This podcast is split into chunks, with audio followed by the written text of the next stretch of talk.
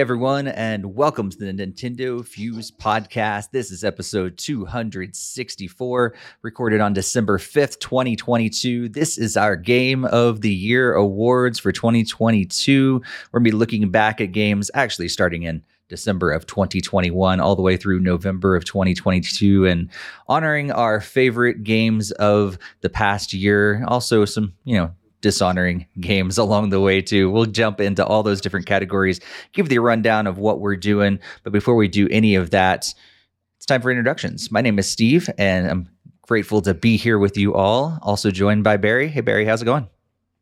Hey Steve, always a pleasure. I'm always looking forward to this. This is uh, probably my favorite podcast of the entire year. Nice, nice. And also, of course, joined by Greg. Hey Greg, how are you?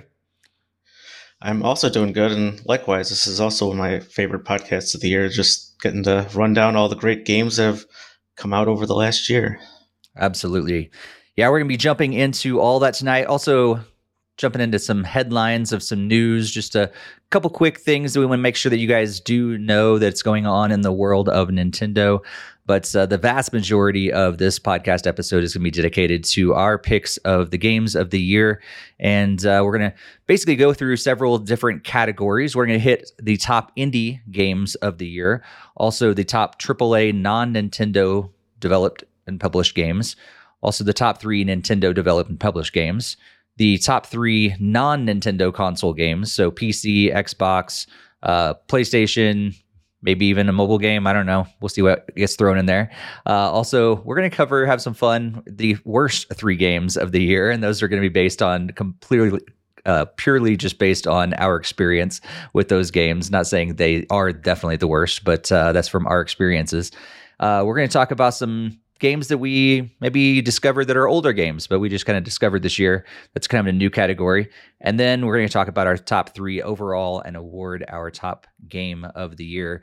Uh, for for December 2021 all the way through November 2022. So we're gonna have a lot of fun tonight, sharing all those. Also throughout the podcast, uh, you have you our listeners and our community have uh, shown us you know what you've picked over the over the last year as well. Um, so we've got different people that have submitted those via Discord, via Twitter, and several other places. And so we're going to refer to those throughout the evening as well. If you have never joined us for a live broadcast, I would encourage you to, to join us for a live prod, broadcast. And if you are in the chat currently, make sure you throw down your picks for the top games of the year as well. If you didn't throw it in uh, social media or Discord already, and we will make sure to read those out from the chat tonight as well. So uh, before we jump into anything else, Speaking of social media, if you haven't followed us on Twitter, we are at, at Nintendo Fuse over on Twitter. And we also, as I mentioned, we have a Discord. We'd love for you to join that and uh, jump in there and join in the discussion. The link is on the screen if you're watching the video version, but also in the show notes uh, on YouTube description and uh, several other places. Wherever you listen to the podcast or watch the podcast, you should be able to find those links in the descriptions and show notes and all that stuff. So, yeah, be sure to jump in there. Uh, as a programming note, we are going to be taking a break for the holiday season. We'll be back in January 2023. So, a great place to connect and continue to talking about games and so much more uh, throughout that whole time is in our Discord. So, hopefully, you guys will be jumping in there and join our growing community.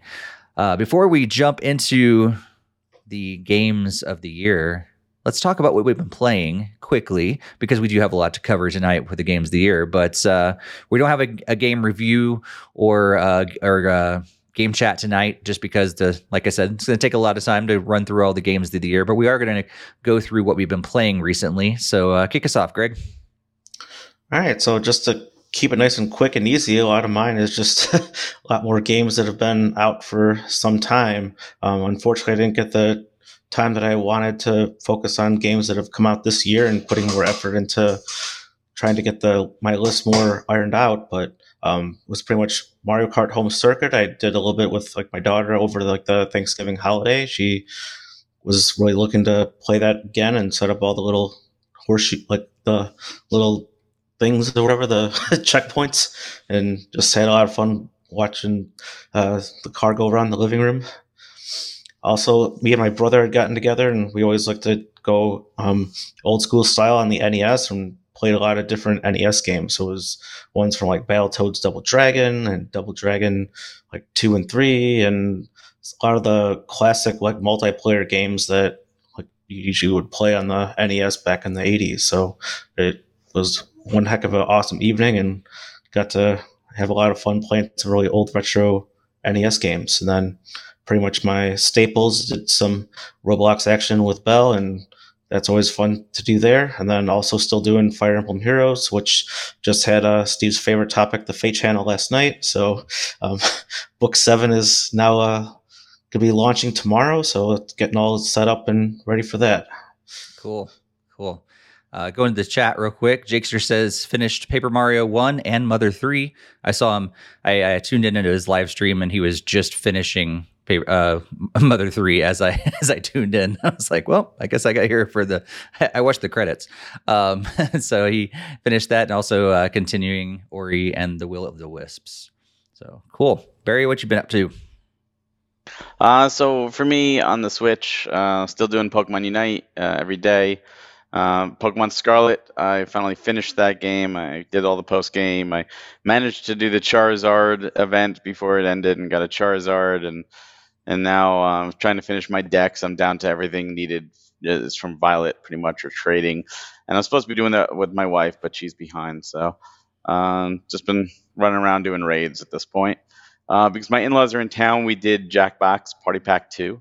Uh, always a, a, fun, fun experience, and they had never played before. I'm like, all right, I'll buy this digitally on Switch just so we can play, because uh, it's just it's just fantastic. yeah, I know. I bought a digital game. really good at physical, so. Be, well, only the first and the seventh one got physicals. But oh. the first one not on Switch, but but uh, yeah. So I got uh, I got the second one because I had the games we wanted to play. Uh, so we uh, we had some fun with that. On the PS5, uh, working my way through God of War Ragnarok. I probably would have it finished if my in-laws weren't in town, but I can only play so much, unfortunately. So I've been enjoying my time with it. Uh, PC still doing some 14, and uh, on the mobile, Mario Kart Tour still, and surprise for the f- last time going to appear, Dragalia Lost, because mm. service ended, and I decided to log in and and just mess around with it one last time on the final day, and literally counted down and was playing, took some pictures right before service died. And Nintendo, I, I don't understand your practice. I hate killing games completely, like so that no one can experience it. I don't care if you end content, but don't remove it so that nobody can experience it anymore. But no, if you try to boot it up at this point, it just says service has ended. Thanks for playing. Mm. All the the time I spent and energy I spent and money I spent is all gone. Uh, I had fun, but uh, Rip Dragalia lost. Yep. That's uh, yeah. I actually thought it was it was over in the summer, so that was I was surprised to hear you say that. Um, they well, that's uh, con- the announcements. I think. Yeah, the the end of con the end of new content was summer, oh. and then they just repeated older events till now. Um, but yeah, it, it officially ended. Um, no more. You can't log in anymore. You can't you can't play. Again, it's so stupid. You can't experience the story. You can't even just solo stuff. It's yeah. just mm. dead. Well, I never experienced it, and apparently I never will. So, oh well, I guess. uh, let's see. I have been playing Rocket League. Surprise, surprise. Um, I'm playing some Clash Royale on mobile. Um, also played more Life is Strange, so I got chapter two down uh, of Life is Strange two. Um, and I have said this before. I will say it again. Um, this story is stupid emotional. yes, it is. I can't play it. I can't. There's no way I could binge this entire thing. I'd be an emotional wreck. Um, yeah, it's it's a lot to handle, so I have to take it in doses. Um, but uh, it's good. I don't. It, it. I think I agree with you. I, Great or Barry, you said that this is not your favorite, or this is yeah, your favorite. This is yeah. not my favorite. Yeah, I don't. I, I don't think this is my favorite either. Um, but uh, but it's still good though. Like I, I don't have any like strong feelings negative away uh, about it, but it, it is. It's not my favorite one. Um, there's a couple things that I yeah, I was like. Mm, I like how the other game did it, but that's fine. Um, but yeah, really enjoying it, and uh, yeah, man, it's an emotional game.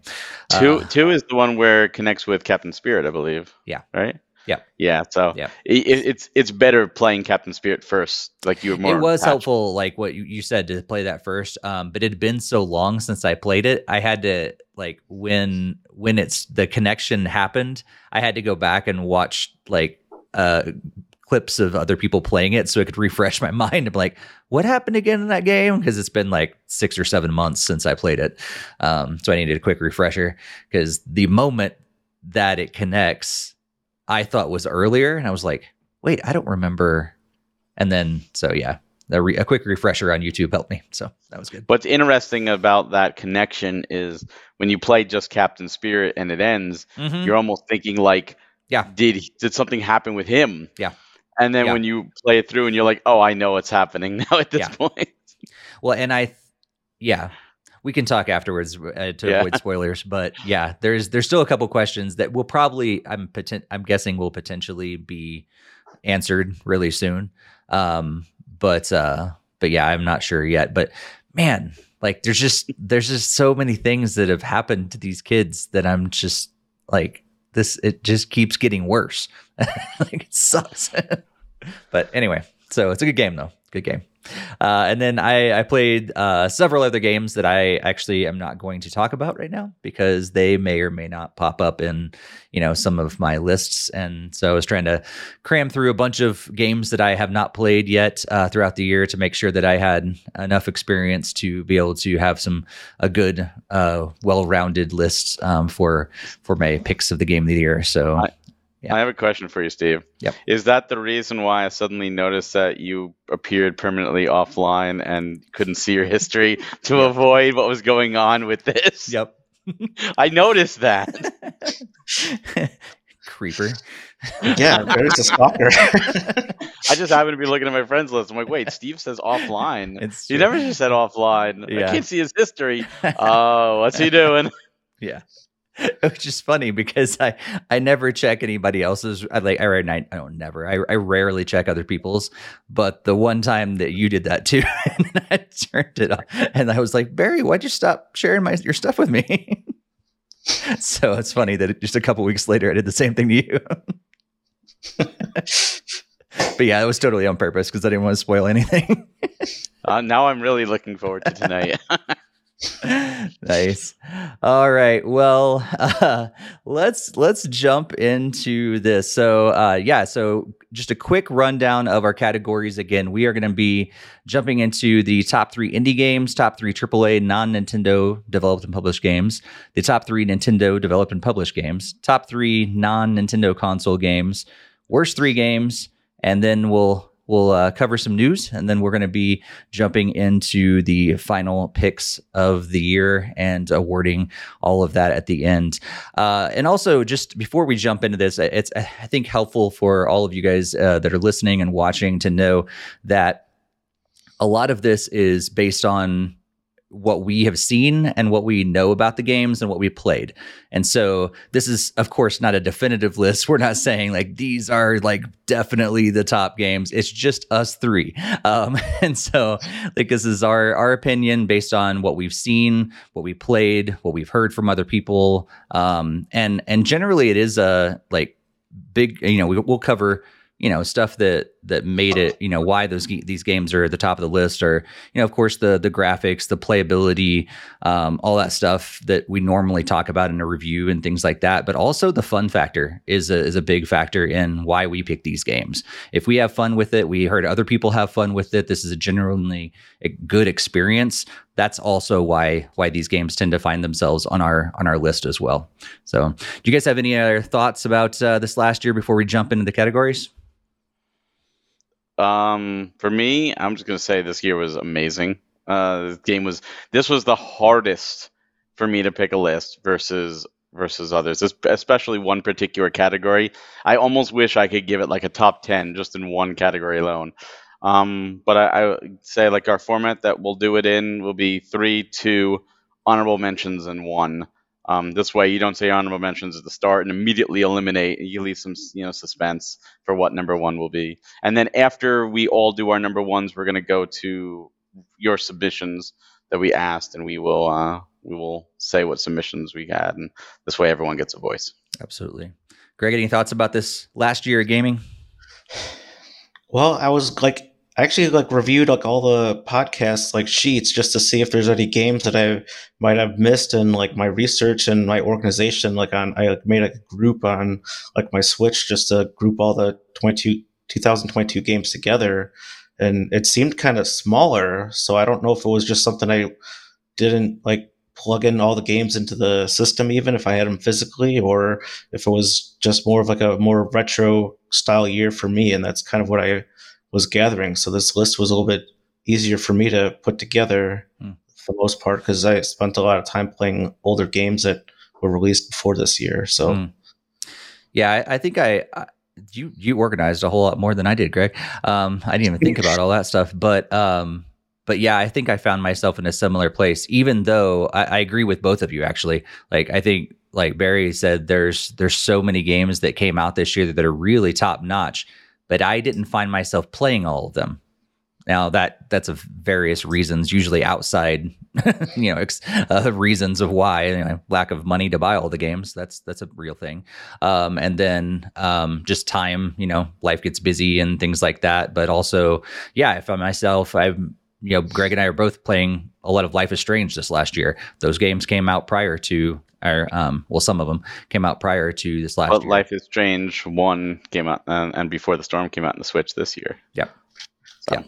So some of them, you know, who knows if they'll find our, the, their way on our on our list. We'll get into that uh, when that time comes. But uh, yeah, lots of good games, and uh, we can share some more thoughts as we go into the different categories. But let's kick it off with the best indie games of the year. And we're going to keep a steady order. So we'll go Greg, Barry, and me in that order every time. And so, uh, Greg, kick us off with number three for your indie game of the year. All right, so this one came as kind of like a surprise entry, at least for this year. Like this was a game that we got from East Asia Soft, and it's actually Wife Quest. So I know me and Barry played this game to quite a lot of time and it was just like for a review for Nintendo Fuse and such. So um, I just had a lot of fun playing this game. Like I really loved like the humor and stuff that they worked into it and everything. And I know some there's like some slightly inappropriate scenes in the trailer or whatever, just as they're beating the some of the bad guys up. But I I don't know. I just had a complete blast playing it. The controls were really tight. Everything was spot on and just heck of a lot of fun for me to play. And I just wish I had more time to play it. Nice. Nice. How about you, Barry? Yeah, well, this is going to be really easy for you because my number three is also Wife Quest.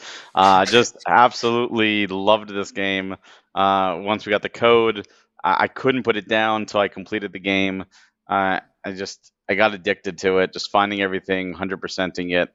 Uh, the challenge was just perfect. the The combat was great. The the leveling up systems, the the level design, it just it really took me by surprise, especially because it was just kind of one of those. Hey, we we need a game chat. I'm just gonna re- request this one, and Greg's requesting it, and this way we'll have something. And yeah, totally blew me away. Uh, absolutely love this game. Nice, nice. Well, surprise, surprise! It it's not Wife Quest, um, but it is another game that uh, that yeah came out late last year, so I think it did fall into the December category of Archvale. Um, is my number three pick, and I I just I fell in love with this game because it's it's it's got so many different things that I enjoy about games. So it's like this top-down Zelda-like adventure. Um, you're tra- traversing around. Th- that's sort of fun, but it's also um, got like this twin-stick shooter aspect to it, and and all this really fun retro style. Like I sometimes I'm turned off by the retro style, but I feel like it just did a really good job of combining it, making it look old, look a little, you know, from the retro style, but it also like just is fresh and new and exciting. And uh, yeah, so basically, you know, combine some of those bullet hell shooters, but then also top down Zelda, and uh, that's Archvale. And I had a ton of fun with this game, um, and it really actually came as a big surprise for me. So number two, then back to you, Greg. All right, so this was one that was shown off in one of the uh, Nintendo Nindy Directs, and then I really was very interested like right when it came out, and that is actually Maggie the Magnet. So like I did, I think a solo game chat on this game earlier this year, and it was just like a, this awesome physics-based puzzle game, and everything is so like so swift and smooth, and the controls worked really well, and you're really using like the magnet to your advantage to really manipulate um, like propulsion and stuff to like move yourself throughout the levels, and everything was just so swift and smooth, just to be like very clean. Like if you died, you like instantly respawn. So it was like everything was just seemed like perfect, exactly what you'd want and like a like a one screen kind of puzzle game. And then the puzzles all always got gradually harder and different things to use and to move around with. So it was a heck of a lot of fun. And that's why I put it as number two. Nice. Nice. How about you, Barry? Number two for indie Uh, games. yeah. So my number two uh, came earlier this year. Uh, it was a, a game I got just I, I saw the trailer and I was like, I need to try this just because I love Zelda, and that's Ocean's Heart. Uh, this game is a love letter to Zelda. It is top down, uh, like a link to the past. It's got great upgrade systems. It's just got uh, fun puzzles, uh, really interesting side quests where there's multiple different solutions. There's the quick and dirty solution, or you can go above and beyond and get even better rewards.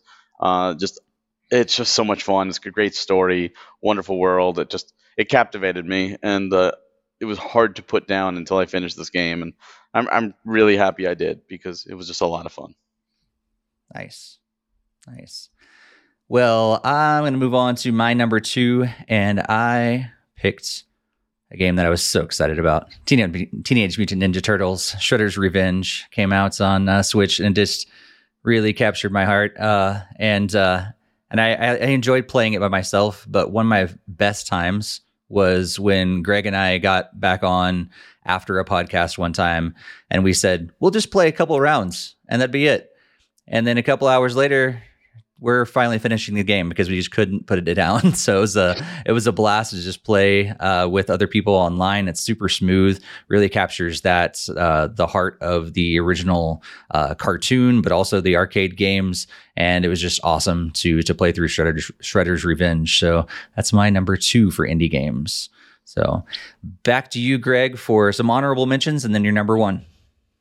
Yep. So, um, some of the games that I also really enjoyed that obviously didn't make my list, those games include Carl. So, that was a game that we kind of covered very, very recently. Um, I had a ton of fun playing it. Um, one of the main things that kept it kind of away was just that I, with hearing Steve discuss all the different bugs that he had found, it just didn't seem like it could be a worthy contender to be any higher on the list. Um, I, I, also really enjoyed Fall Guys. Got to play that a lot with my daughter. That was a nice surprise release that it finally came to Switch. Another one was Witch Witchcrafty that I also got a code for, and that was a very fun game to play and go through. And then my last honorable mention is Terrorbane. That was another really cool game where you're just trying to find the different errors within the game and trying to solve it. And that's like a very unique mechanic I've never seen elsewhere and did enjoy my time with that one. But um, just to kind of almost echo Steve's number two pick, my number one is Shredder's Revenge. So I don't know where it fell only at number two on his list, but it was definitely mm-hmm. number one on mine. So I, as he was saying, it's a great trip down nostalgia lane. You get to see all these classic characters like from the cartoon and all the different bosses from that appear, different like special characters that appeared in the cartoon as well. So it's just nice callbacks to all the retro feels of the 1980s cartoon and the gameplay style of the the arcade game. So that was just a lot of fun in general. And like you said, that was still a really solid memory when we were able to connect online that one time. And be nice to be able to do that again. And perhaps Barry can join in this time as well. But yeah, that's my number one Shredder's Revenge. Absolutely. Cool. How about you, Barry? Uh, so my honorable mentions, uh, I did not get Shredder's Revenge because I ordered the physical and it still has not arrived yet. So I am still waiting. So I have not even had a chance to play it. So it goes in honorable mentions just because I haven't played it. Um, Terrorbane as well was just a phenomenal game we got to review. A lot of fun. Got to talk to the developers, and and you know just it was too good of a year that it, it sadly didn't make the cut. Uh, Fallen Angel, another one we reviewed, I absolutely loved, and I uh, I, I, it originally actually was on my list and it got bumped down, so it was like pretty much number four. And uh, the letter was my other honorable mention. Uh, just a great visual novel. I did review and uh, it uh that one that one was creepy, but it was a lot of fun. But yeah, my number one was Carl, and uh, yes, there's some bugs in Carl, but it the bugs were just kind of funny. They were just like they weren't terrible unless you managed to kill off-screen enemies and then you get stuck. But uh, I just I could not put Carl down. I, it was just one of those things where every level I was like, oh, just one more level, one more level, and it just kept going. Every level had different gimmicks. Every world had different gimmicks. Uh, I loved the upgrade system. That once you get like different weapons, I did not expect to have different weapons, and I love the Mega Man style. Beat a boss, get their powers, and just yeah, it it just blew me away. Uh, just finding all the secret medals and all the hidden items in every level, and yeah, it it just it surprised me it was just one of those that I was like, yeah, you know what? Uh, I'm not sure if I'm going to like this game. And yeah, I could mm-hmm. not stop. Nice. Highly recommend. That's cool.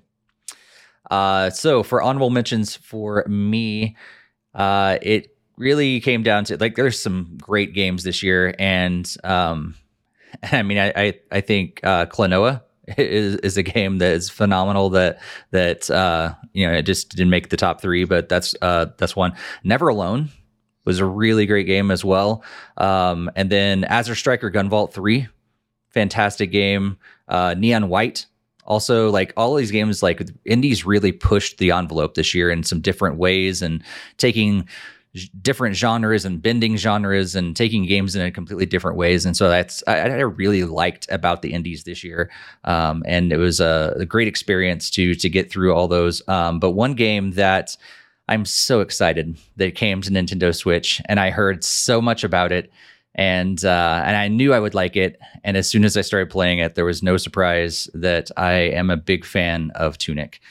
Uh, so Tunic is again, um, we kind of said it earlier about Barry and I both have, like, I think Greg as well, but like we we like if the if a game kind of resembles Zelda, it's probably going to be in our top games. And uh, this is just a, such an amazing like this top down or isometric kind of 3D uh, experience, and it's just cute. But there's an amazing story with it, and the the combat, everything's you know.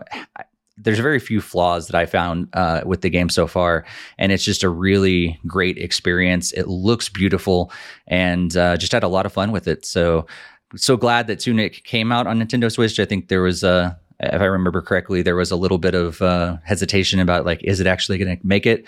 Um, uh, is it going to push, you know, the the system and and they're not going to actually do it? But uh, so glad it actually came over and we're able to experience Tunic. So that's my my top indie game for for this year. I really regret not buying that. I totally forgot to check that out before this podcast. Mm. I was on my like must buy list, and it's unpurchased. And so, what did um, the uh, what did the community say about indies this year, Barry? Uh, not much. Uh, with indie, it seems a lot of people decided not to even put a thing in there. But uh, uh Roger from Twitter said that his best indie was Cult of the Lamb, hmm. which I've heard nothing but good things about. None of us mentioned it, but that was another great game that came out this year. It is. It is. Jakester apparently tried Tunic when uh, he had the demo on Steam, but uh, wasn't impressed with it. So it's okay, Jakester. We don't we don't agree on everything, but uh, I'm glad you're enjoying Ori. By the way, um, we do agree on that that game being great. Uh, so yeah, I think uh, it's interesting. I think um, one of the things that I found about indies this year is that there was just so many different different indie games. It was really hard to narrow it down.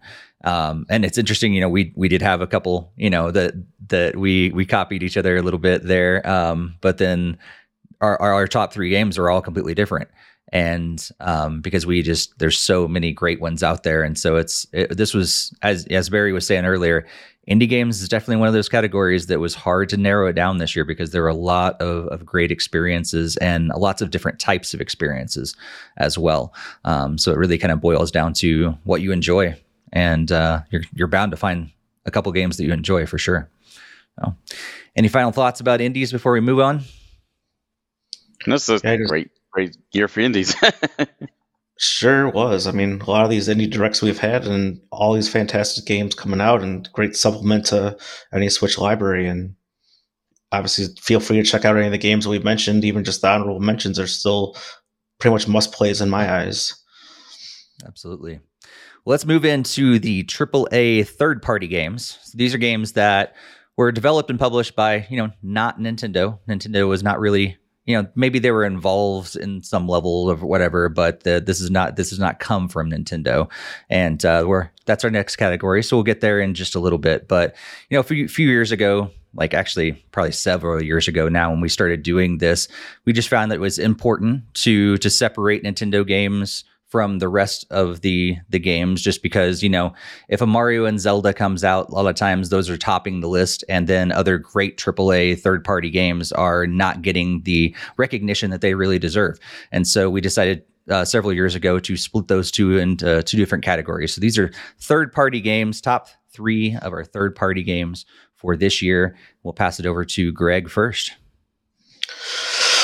yeah, so this one came out earlier this year, and it's still a game that I haven't picked up. And based on this experience, it was just like actually the demo of the game that had arrived around like the time that it um, was coming out. So my number three pick is actually Project or the Triangle Triangle Strategy, no longer associated with a project anymore. I don't know where I slipped up on that. Um, essentially, it was awesome. Even like the demo had me like fully enthused in the game, and I just haven't had the um.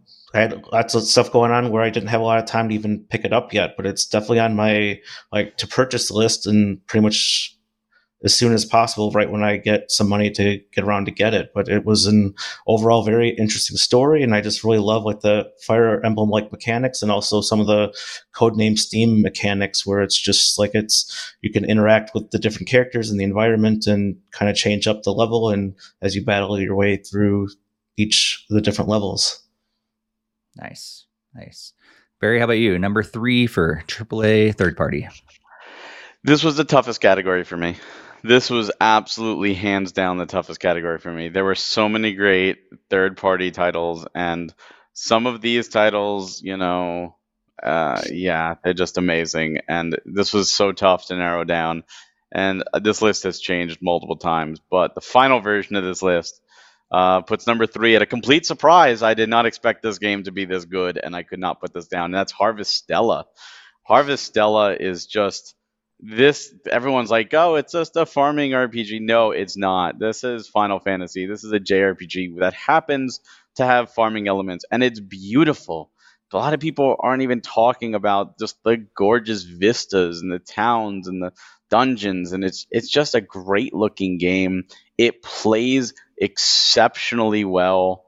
It has just wonderful, uh, you know, companion mechanics where each companion has their own quest lines and you can build up their your relationship with them and, and get closer to them and they gain new abilities. And they each have passive moves that will enhance as you get closer. And if they're in your party you get those passive buffs. It's just if you're turned off by farming games but you love action rpgs do yourself a favor and just try it because you don't really need to farm. It's just for some money. I never even bought the the stables to have animals and stuff like that. That's it, it's deep, but it's not necessary. And the the the story and the message that Square put in there, uh, it's unbelievable and it's absolutely worth experiencing. So yeah, this this was not originally on my list and it was the last revision because it just took me that much by surprise and I had to get it. I had to get it on the list. Nice. Yeah, I agree with uh, with Barry as well. As this was like as I like how I approach um, the year is I'll I'll go through and I'll just list all the different games and put them all. Like if any game stood out, I just put it on the list, and then I'll go back and reorder um, based on you know um, what I think is the top games and everything. And third party games were the longest list by far. like it was just like I kept listing games one after another. I was like, oh man, this is going to be difficult to actually narrow it down. Uh, but uh, I finally did, and um, at at number three, um, I'm just going to echo what Barry said. It's Harvestella. Um, Yeah. There's a little surprise Wow. on Barry's face right now. Wow. uh, because uh, yeah, of exactly what he just said. Um, I took it to heart, Barry. I, I, I trusted you, and you came through uh, exactly what you said. This is not a farming game whatsoever, um, and it's really unfortunate that, that it kind of got marketed like that, and for some reason, um, but uh, but it is not at all.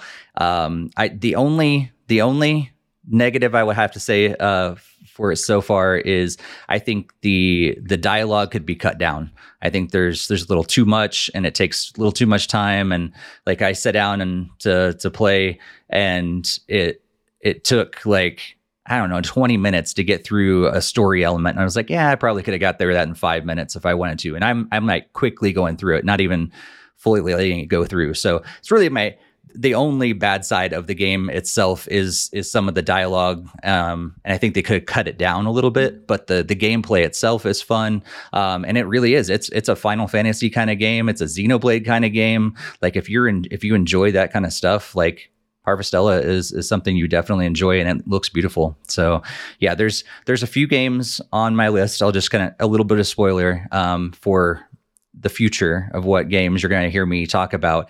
And harvestella is one of those that that falls in that category that i just wish the switch had some more power because i think that game could look even more beautiful if they could pack it behind some 4k hdr graphics with 60 frames per second.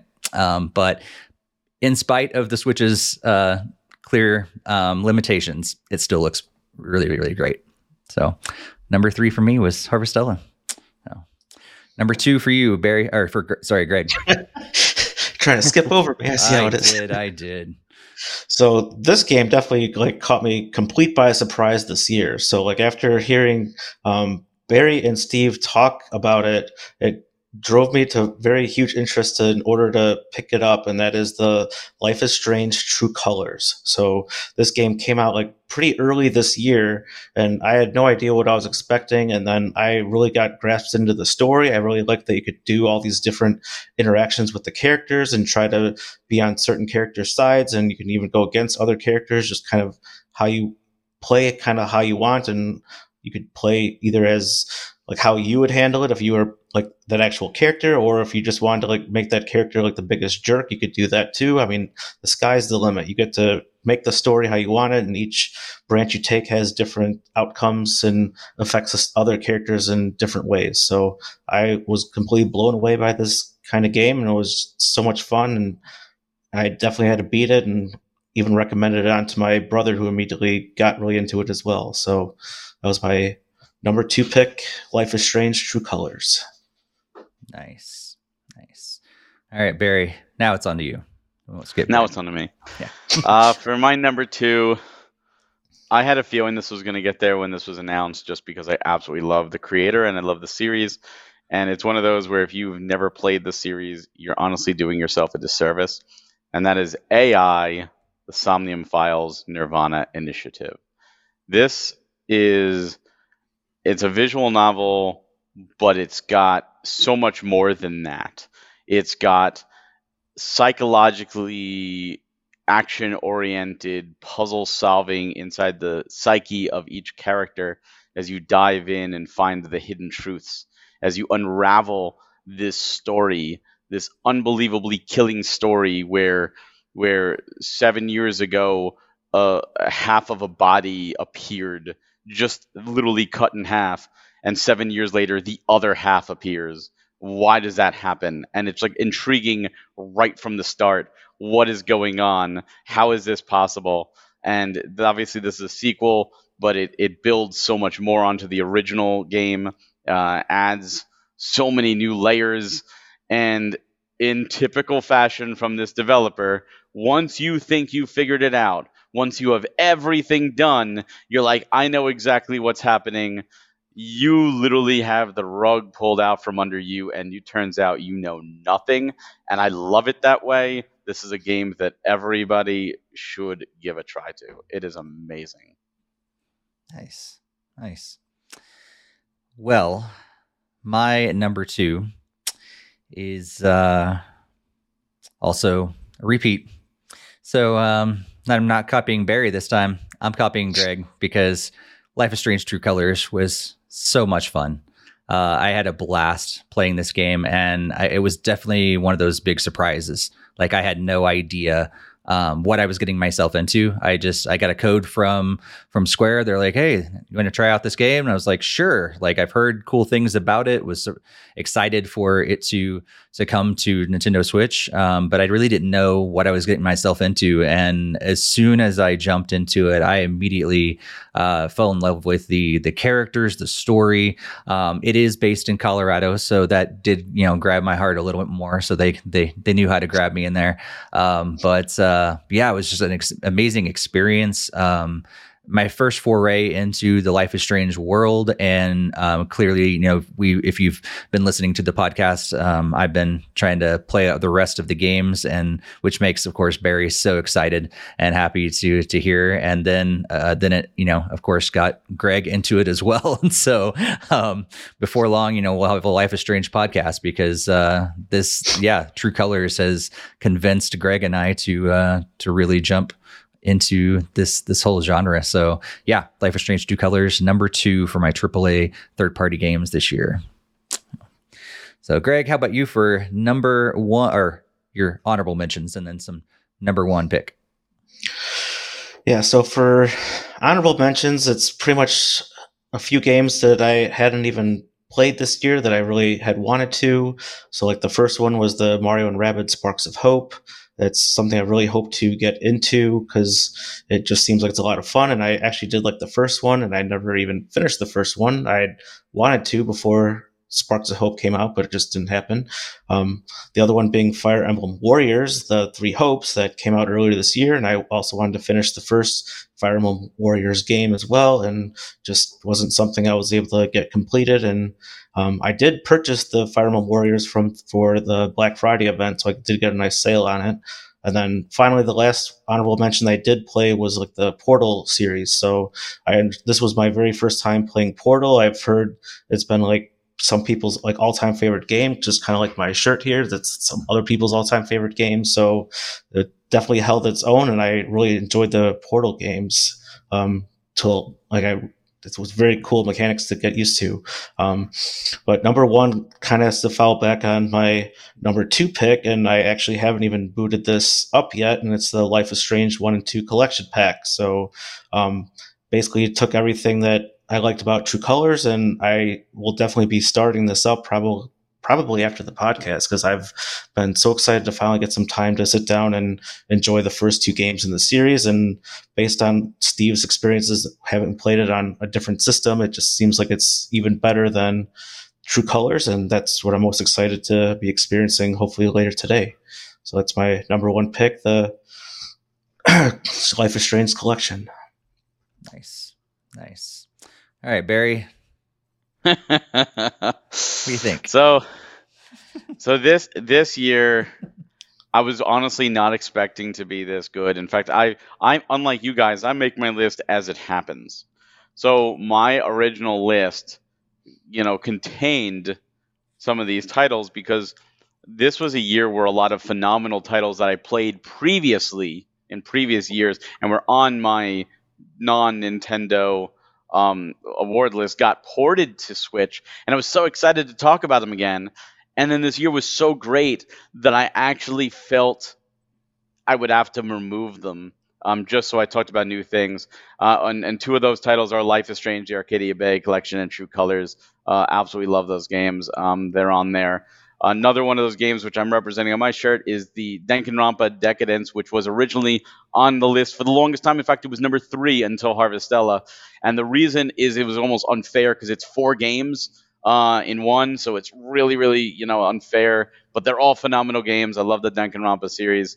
Uh, and uh, it's like, oh man. And then, of course, Persona 5 Royal had the audacity to come out. Persona 5 Royal is phenomenal, phenomenal game. Absolutely top tier. Everyone should play it um, and and absolutely deserves to be on the list. But again, I've talked about it before, um, and that's where it's just kind of like I do want to give some fairness to other um, games.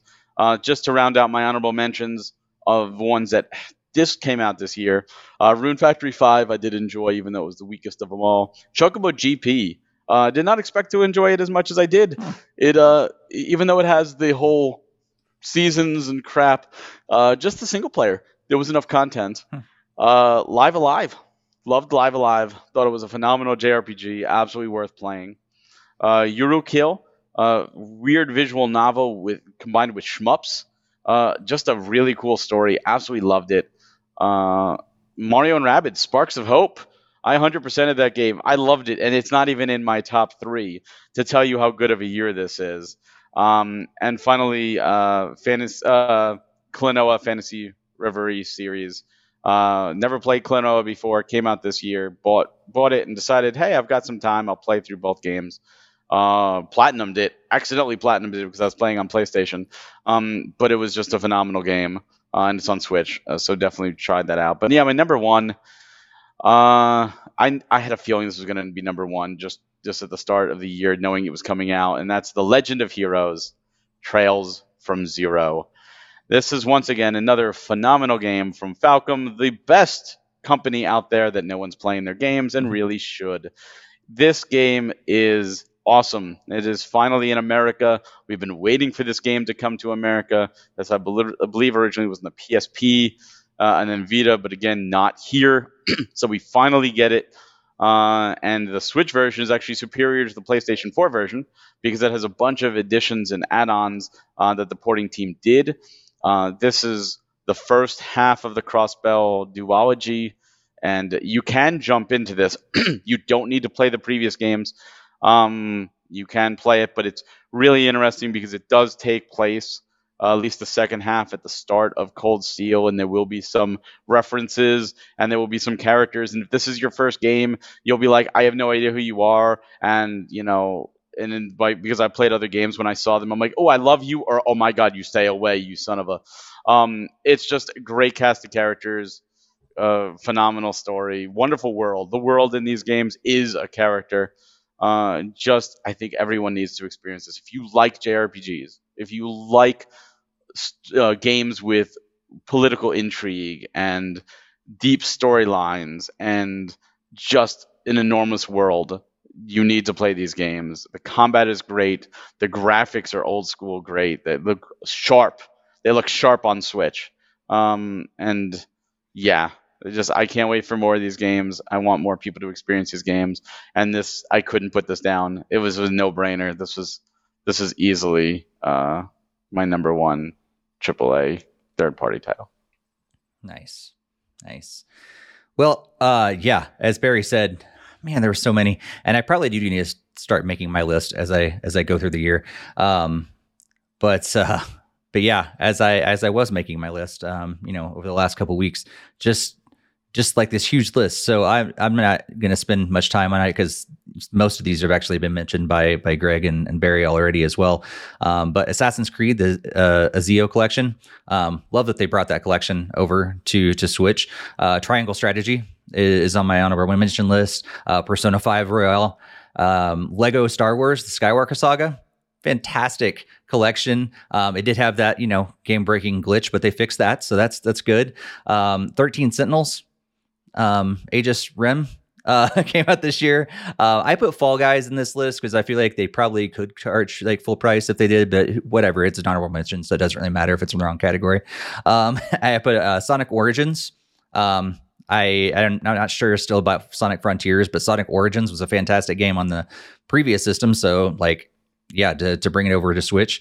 Um, Life is Strange, re, uh, the Arcadia Bay collection made on my honorable list mentions. I am more of a fan of True Colors, potentially because I played it first, um, potentially because it's also based in Colorado, potentially because I, I, think one of the reasons why I like True Colors best is I love the soundtrack from that game above and beyond all the other soundtracks so far. Um, I just really fell in love with the music of that game. I felt like it was a really good package together.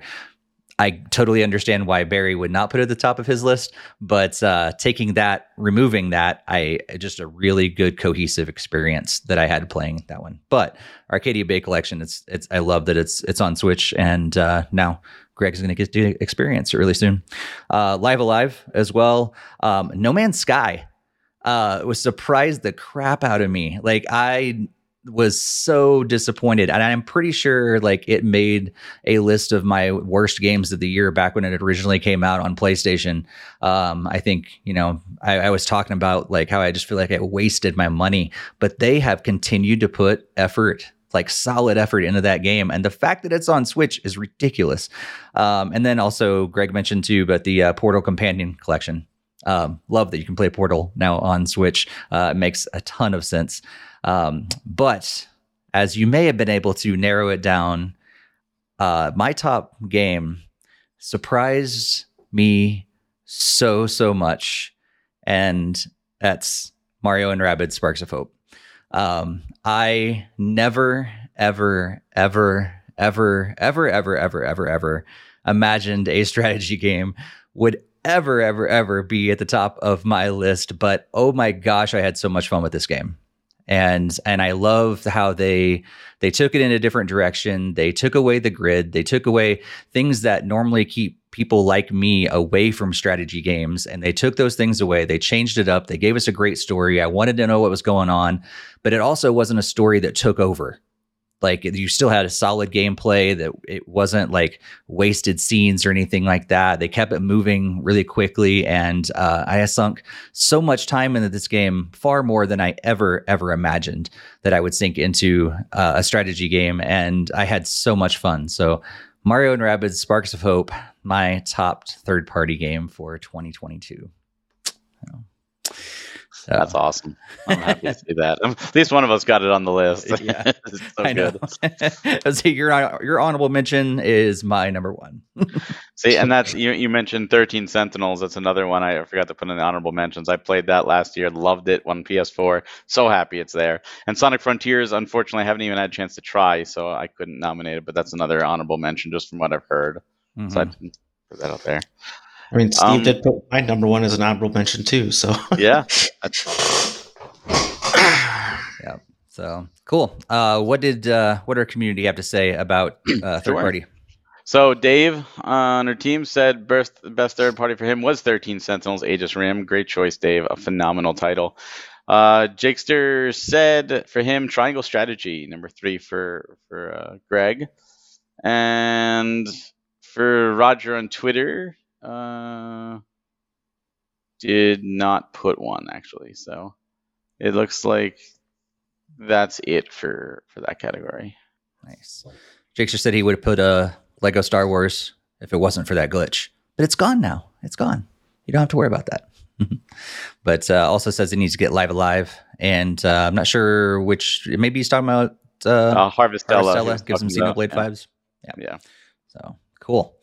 Well, that's third party. So many great games from third party this year, but uh, we're not stopping there. We're moving into the top Nintendo games. These games were developed slash published by Nintendo. So these are the uh, there's a potentially you know there's there's a lot of third parties that are system sellers, but typically these are the these are the, some of the system sellers that will get people to buy a Switch if they don't have one yet.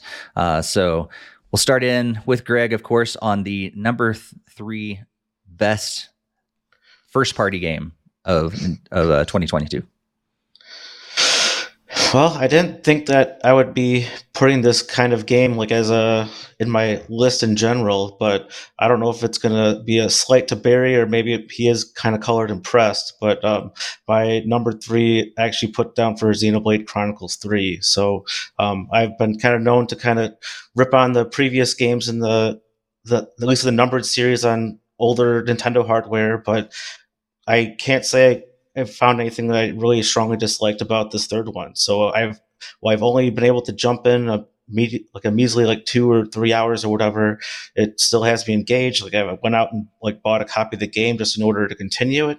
Just time hasn't allowed me to put in any more effort. Like everything is just really gorgeous. I am kind of getting engaged with the story and everything has been pretty fun so far. So um, unfortunately, it's down here as number three. It perhaps could be a lot higher had I had more time with it, but unfortunately, that's just where things had to land for this year. So, by number three is Xenoblade Chronicles 3.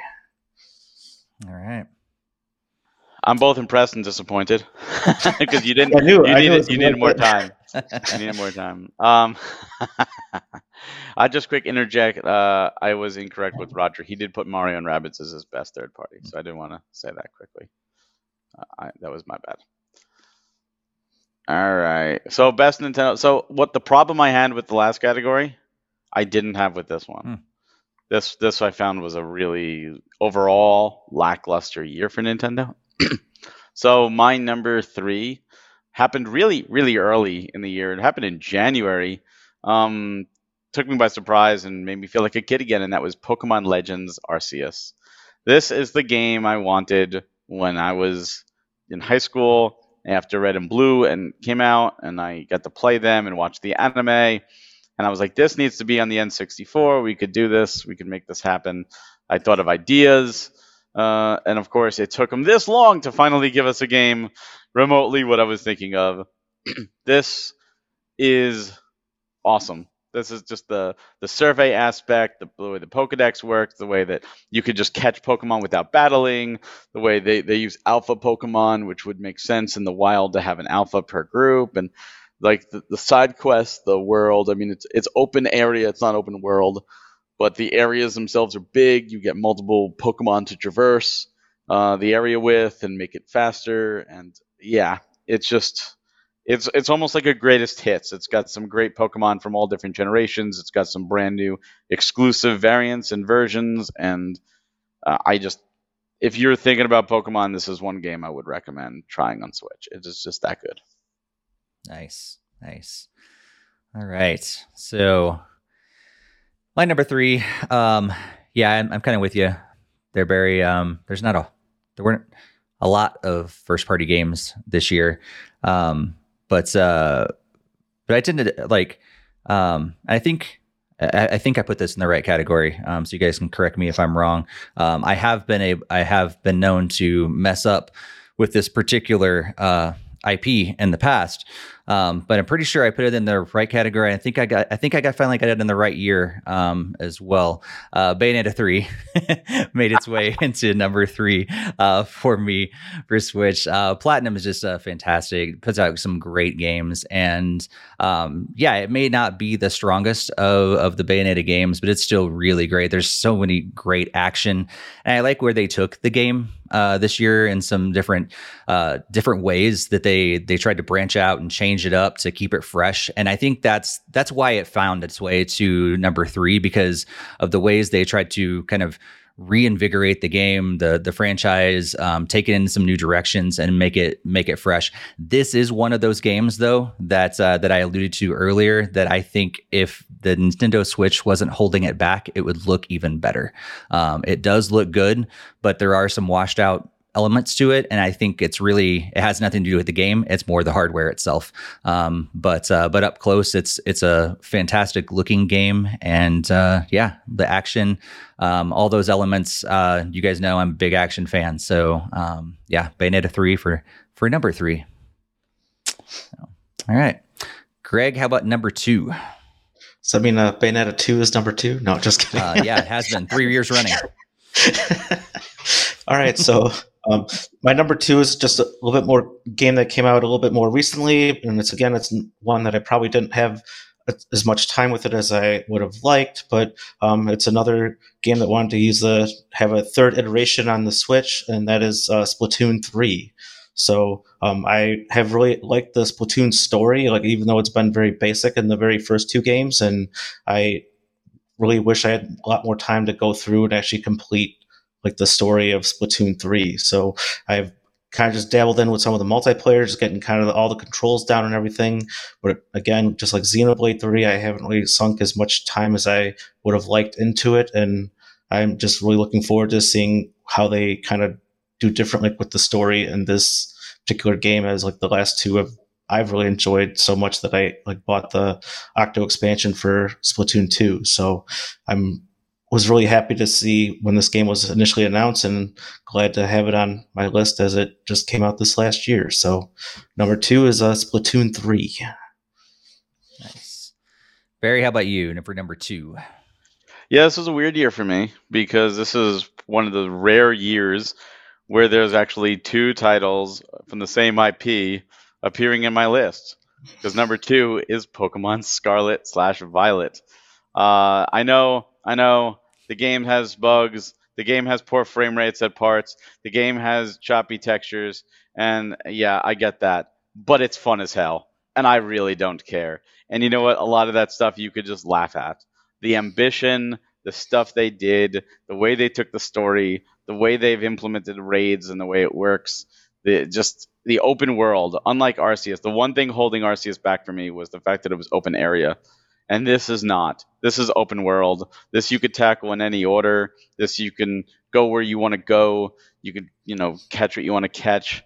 You, you know, just it, it's just a great experience overall. And for all the criticisms that people have been saying about it, uh, you'll often find those same people say they're still having fun.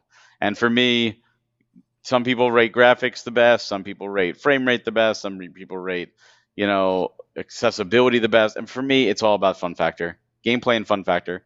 And if a game has that, a game has that. And I absolutely got to give it to this because this game, I've had so much fun in this game, uh, and I can't put it down. Uh, it's just, it's awesome. Nice, nice.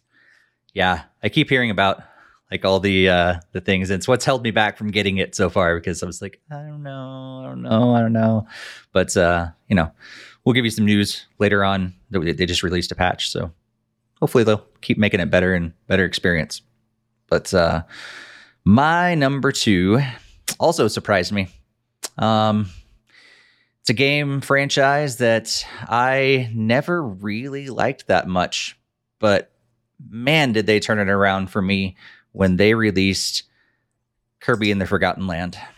Um, man, like I always thought Kirby was a lackluster franchise with simple, really, really easy uh, gameplay that just it wasn't challenging enough for me, and it just it was like a breeze, and I always felt like it was just like meh.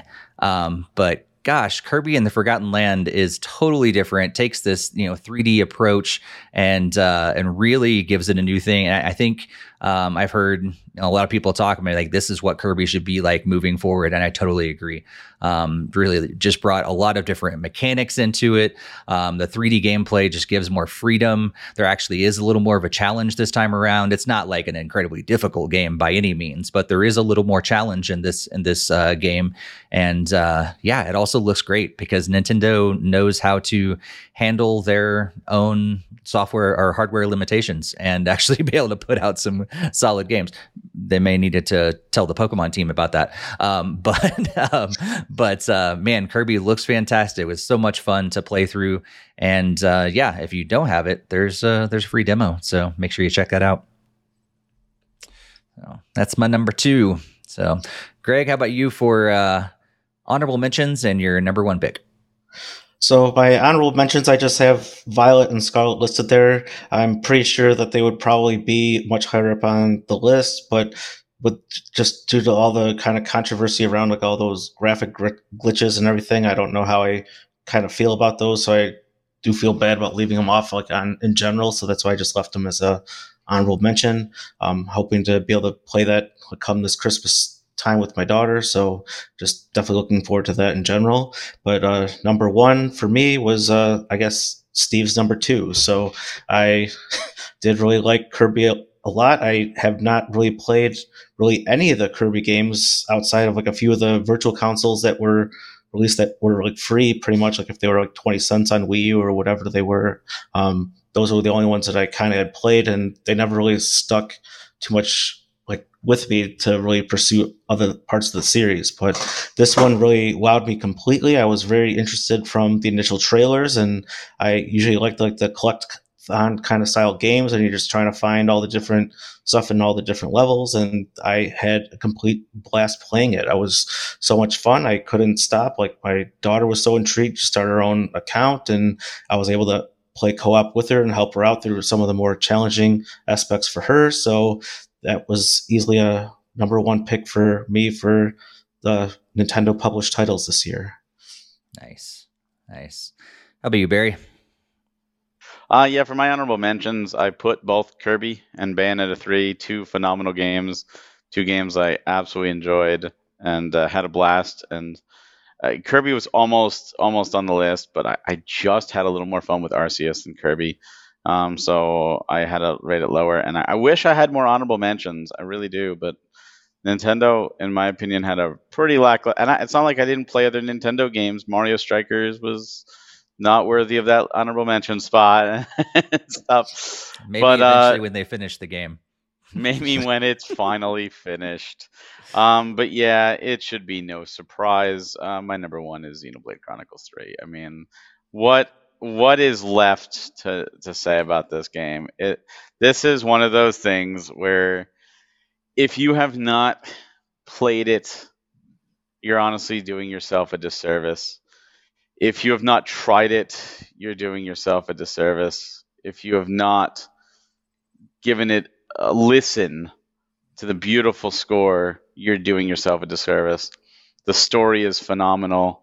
The gameplay is phenomenal. The open world is phenomenal. The quests, the characters, the emotions. There's not many games that make me cry. this game made me cry. And a lot of people cry at this game. This game has one of those pivotal moments that is unlike any other title, especially from Nintendo. It's probably the most mature game Nintendo has ever released. Uh, it is just amazing in every scope. The fact that even Geoff Keighley nominated it for Game of the Year for the Game Awards speaks volumes to the recognition of this game and the quality of this game because we all know how those like to to cater towards certain things. But yeah, th- this is just you need to try this. You need to play this. You need to get past the first chapter, Greg, and you know you really get into the hook of the game and play it because yep. my God, it is it's beautiful. It's just just beautiful. Nice.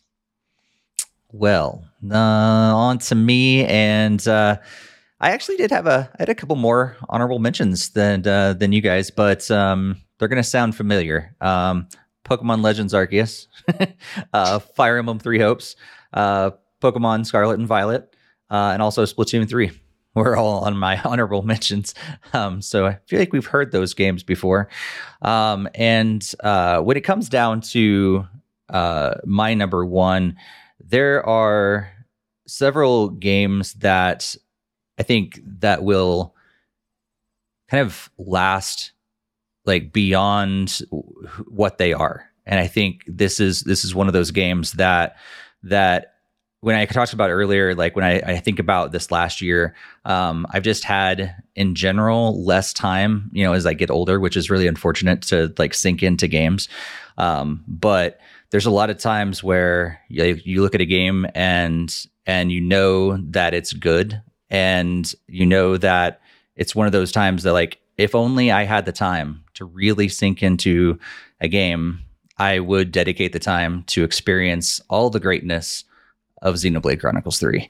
Um, so it is uh, it's it's rare that a game will top the list when all I've done is hear people talk about it watch gameplay online, which I have done, um, because I don't have the time to actually play it itself, but I've watched a lots of gameplay online and I've heard Barry talk about it and I've, I've heard Greg talk about it and I've heard the music myself and I've seen all the a lot of the stuff from the game and I, I've not actually put a controller in my hand, but I feel like I've experienced a lot of aspects of the game uh, in that way because it there was just so much pulling me into it and uh, and if it really was it was it's really for the lack of time that I think is the only reason why I've I've not um, experienced it myself but but it's a game that like I rarely will look up gameplay for games and watch it because I want to know what that game is all about and experience it. Xenoblade Chronicles 3 is is one of those games that I have done. I specifically looked it up and watched gameplay um, because I didn't have the time to, to experience it, but I wanted to experience it through other people. And through that, I was like, this game really is great. Barry's not lying. It really does deserve the number one spot. So that's my, See, my number one. I had a feeling it was your number one but I was really hoping you told me that you were hidden offline because you were actually playing it, because then we could talk about it. So that's I'm fair. excited and disappointed with that regard. That's, that's fair. That's fair. That's the same opinion he got of me. So you know. That's the kind of praise he's giving out tonight. I, I can take it. I can take it. Yeah. Well, I Yeah. still want you to experience it. You should experience It's true, it. and I, I think what I what I've realized, I actually experienced this when I was playing Harvestella. Actually, I I realized that I really like I enjoy Xenoblade so much. I enjoy the opposite of what Greg enjoys. He's not a big fan of the combat. I I enjoy the combat a lot. What I don't enjoy is the the dialogue. And I think that's what kind of drew me back. Like I said earlier about Harvestella, it was like there's a lot of dialogue that just kind of makes the story kind of drag a little bit. And there's some extra things that I'm like, they probably could have cut back. And I think that that's really the only negative that I have about either of those games because I was like, I really wanted to progress a little faster because I only have so much time to be playing. Um, and so that's that's really the only negative, and that is that's a nitpick, if if, if at best, um, about either of those games. So the, the the story is where it's at, which is a weird thing. Like one chapter, I'm not going to say which. One chapter literally ends with about a 35 to 40 minute movie, and the second chapter begins with about a 20 to 25 minute movie. And it literally, it it it- it's one of those that it can't be. There's no gameplay. It has to tell its story, and that that segment is so impactful. It is it is a better love story than Twilight, just like just like that, you know, kind of. well, that doesn't take much. Um, if, it's a meme if you remember those. Oh yeah. But it's it's just so good. Yeah. Well, and I think that's like in general, like I would put Xenoblade over Harvestella because I that's not only is the dialogue a little long too, but it's clicking through and everything. I love how Xenoblade is. It's it plays out in front of you. It's it's fully voice cast. All those different things is is makes it a better experience to go through the story for sure. Yeah, I agree there. Yeah. So, uh, what our community have to say about the best Nintendo games? Um, so Dave gave it to Kirby and the Forgotten Land. Jakester, because he's being good, gave it to Xenoblade Three. um, Poopa said that uh, he said Kirby and the Forgotten Land is great, and he can't wait to get around to Bayo Three. That might be his game of the year. So I don't know if he's talking about Kirby or Bayo Three, but both great choices. Logan said he could certainly say Kirby and the Forgotten Land is fun playing it with his kids. We haven't beaten it yet, but it's still good fun. So I'm guessing that's his game of the year from Nintendo. And uh, Roger on Twitter said it was Pokemon Legends Arceus. Nice, nice. We're kind of all on the same page here and there. So, only because there's less Nintendo games this year. That's Yeah, first party. A lot smaller. This smaller. was like the easiest category to like do this time around. Really was, yeah. Normally, it's the most complex and difficult one. You have to like do like all sorts of math equations just to try to get it in the right order.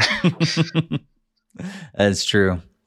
Well, we're gonna move away from Nintendo just for a bit and uh, have a quick discussion around games that come out on other systems that uh, we wouldn't acknowledge. So these will not find its way into our final game of the year categories at all or anything like that. But uh, but yeah, I thought we could just like quickly go through um, some of the games that we experienced or we heard about or whatever the case is. The top games that that kind of really grabbed our attention, whether we played them or not. Um, these are the games that really kind of rose to the top. That unfortunately can't play them on Nintendo as of yet. Um, and I'm pretty sure some of these you'll probably never be able to play on Switch. Um, but uh, there's there's a reason why it's not on Switch yet. Um, but uh, yeah, do you, do you guys want to go through maybe just like three, two, one, all the way through your list, or you just want to want to keep going Keep doing. around the circle? Okay. All right, here we go. Number three from Greg. Yeah, this will be short as I haven't actually played any of these three games, but this is games that I would be playing if they were on Switch. So, um, Uncharted is just like a series that I really would like to get into if I had another, uh, like a PlayStation console. So I put the Uncharted collection as the number three, just because it's just like a sounds like it's one of the best versions of it, and you get like all the different games like completely remastered and all together. So that seems like a no-brainer to put as a number three pick for me. Nice, nice. I'm, I'm a bit, a big fan of Uncharted. I've only played like one of them, but it's pretty pretty fun. Uh, Barry, how about you? Good pick, Greg. I I marathon the Uncharted games last year and uh, phenomenal. Loved them. Um, so great pick. Uh, my number three came as a surprise because the fifth entry in the series I did not really care for. Uh, I beat it, but I did not care for it, and I had low expectations for the sixth one. And I walked away very, very happy. And then, of course, is Star Ocean, the Divine Force, the sixth Star Ocean title. This game is, I would love to see it on Switch if, if Tri-Ace and Square could do it. This is just an epic tale that I was really worried was going to be like all one planet, and it's not. There's multiple planets you get to go to. It's got a great sci fi story. It's got two main protagonists that will separate at different parts of the story. So you only get to see one part of it unless you play through both playthroughs, which I did not do. I just did the one playthrough. Um, the story is great. The, the graphics look great. The characters are great. The music, it's just the, the the fluid for me. It was like combat talking about like the action combat you know the, action combat in this is awesome. The the mobility is great because you get this ability to fly. You can kind of fly anywhere and, and and stuff for limited times and just explore. And yeah if you haven't played it it's definitely worth a look. And it does have a demo that carries over. Nice. Nice. You know one thing that i uh that i really think this is gonna be be sad if you're watching the video version. You're watching the trailers that we're playing. Um, this whole section is it's gonna just look so much better than the Switch games we've been playing. and uh, and and one of the the series that I have never played, but has always been uh, just uh, gosh, uh, just looks so good and looks like a game that I would definitely love if I owned a PS5, and and that's Horizon Forbidden West. Um, I think just the the concept of you know taking a lot of what I love about the Zelda franchise, and it just looks really good, it looks amazing. It looks like there's just a huge world to explore, and um, yeah, it's probably a game that's never, ever, ever, ever, ever going to come on Switch, but. Uh, but if, if, someone wants to gift me a PS5 and a copy of this game, I'll probably enjoy it. But um, as of yet, it's one of those games that, oh, that'd be great to play and great to experience and, and enjoy. But uh, yeah, Horizon Forbidden West is my number three pick. Greg, so for my, you?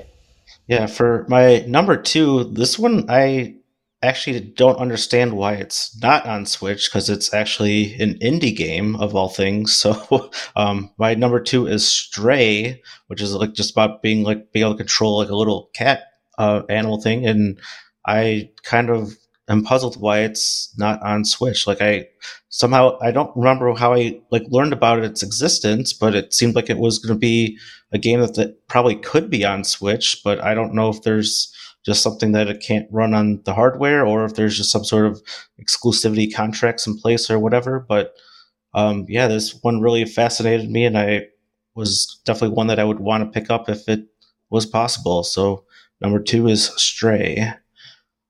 Nice, nice. How about you, Barry? My number two.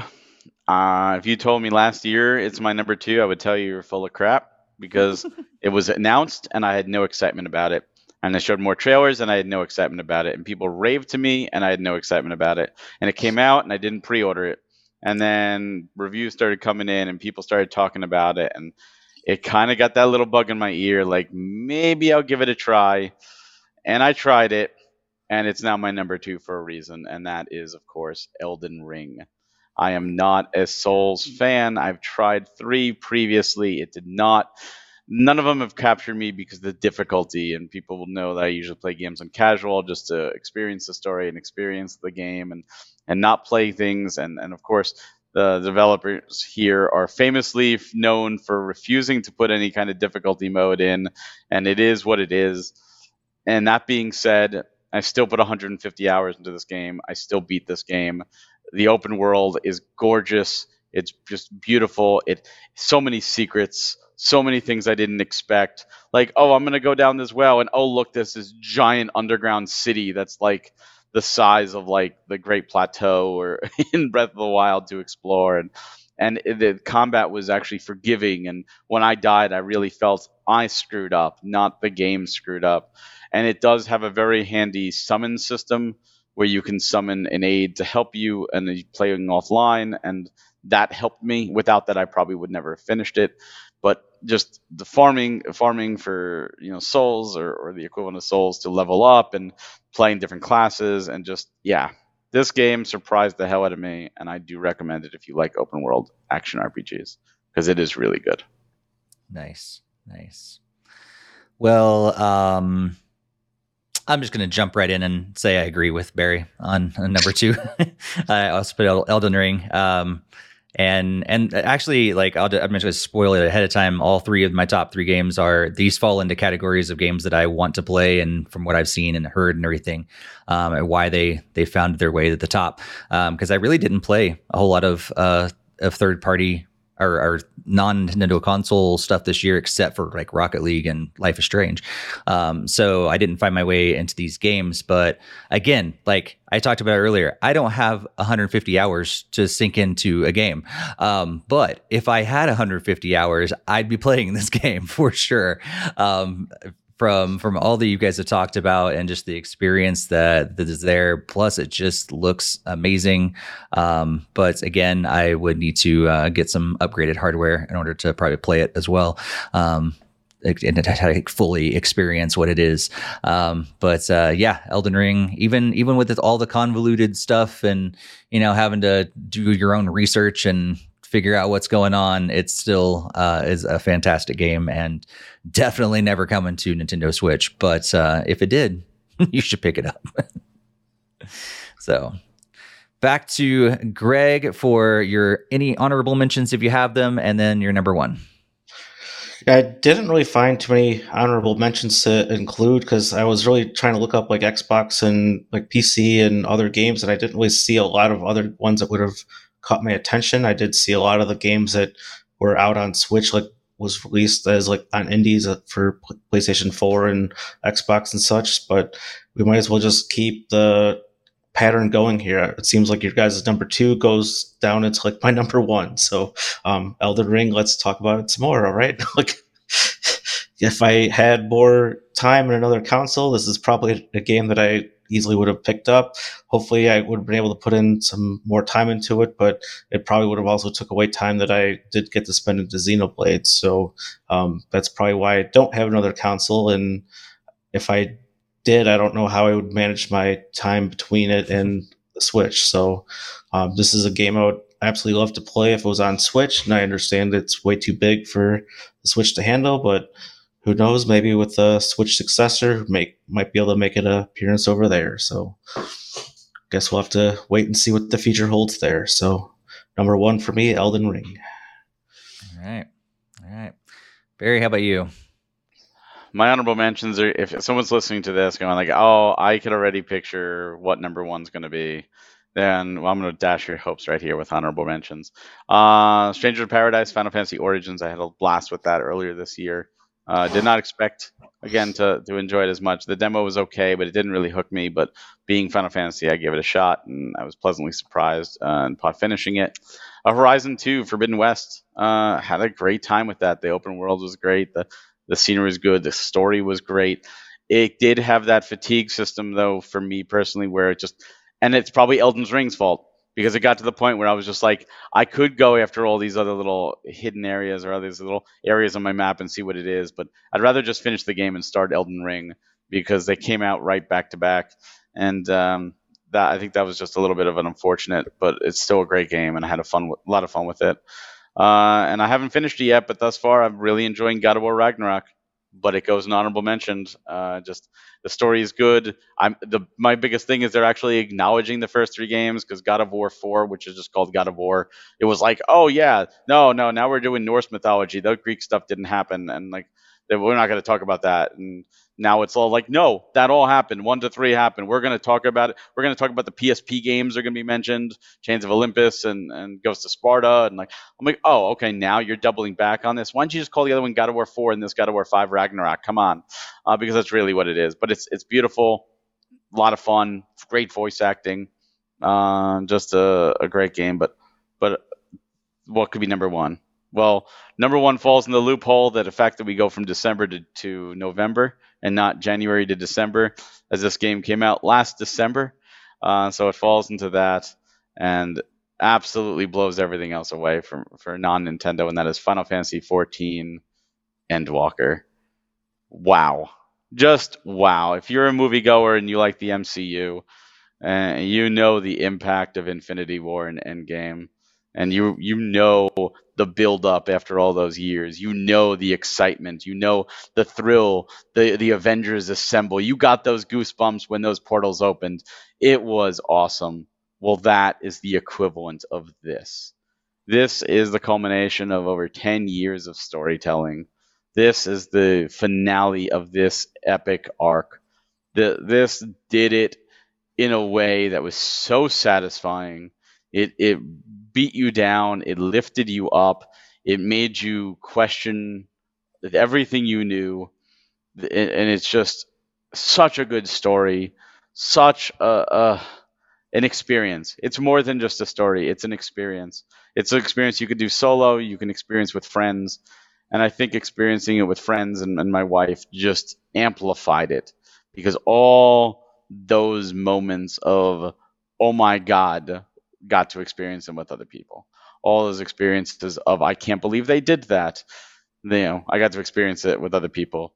You know, walking on the moon and running around for the first time, got to experience that with other people. It's just something great. And and one of my favorite Final Fantasies is Final Fantasy IV on the Super Nintendo.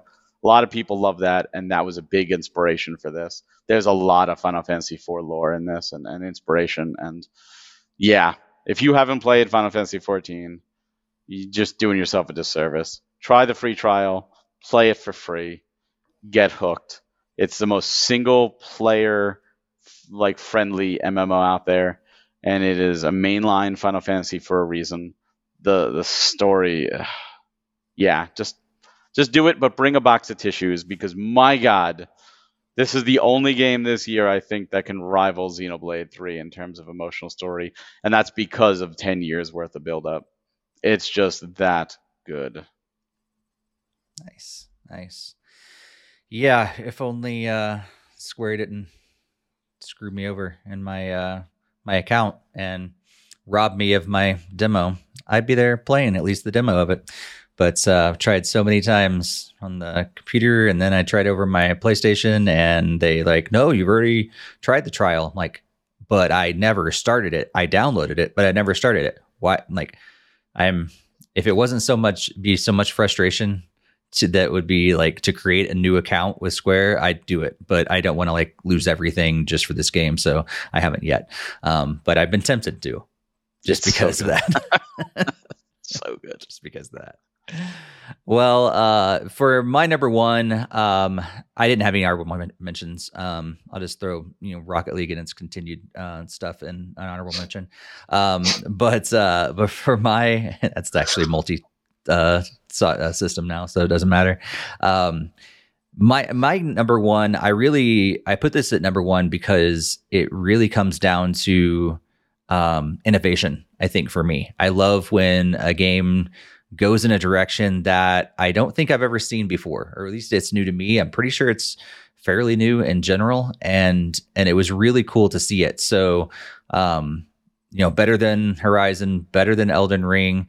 Um, actually, Greg and I switched our number ones and number twos because uh, I put Stray at, at number one. Um, I just love this concept. I, I, like. I thought it was so dumb when I first heard about it, and then the more gameplay I watched, the more I go, why have we never done this before?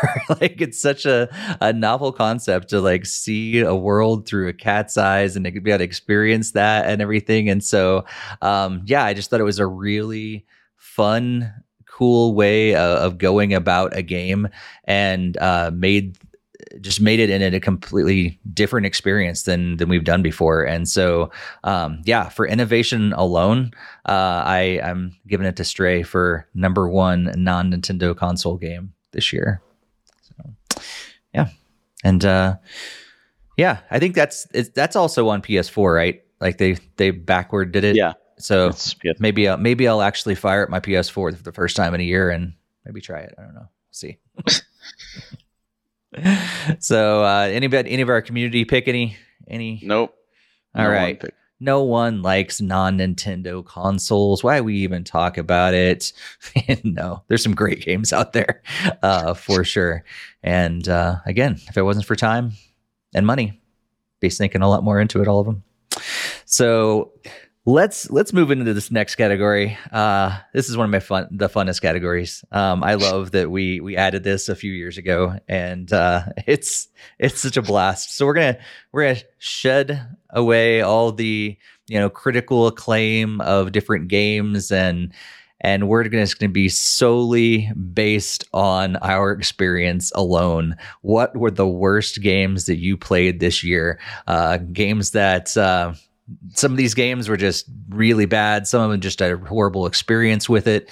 And uh, yeah, we're just going to dig into the top three or the bottom three of the worst games of the year and give some dishonorable mentions as well along the way. So, uh, um, quick interject first. Uh, I was incorrect. Jakester did correct me. He did say Stray was his best game on a non Nintendo system. So, another Stray fan there. Cool. Cool. So, all right, Greg, kick it off with your bottom third or top three. I don't know, whatever it is. Number three for worst game of the year.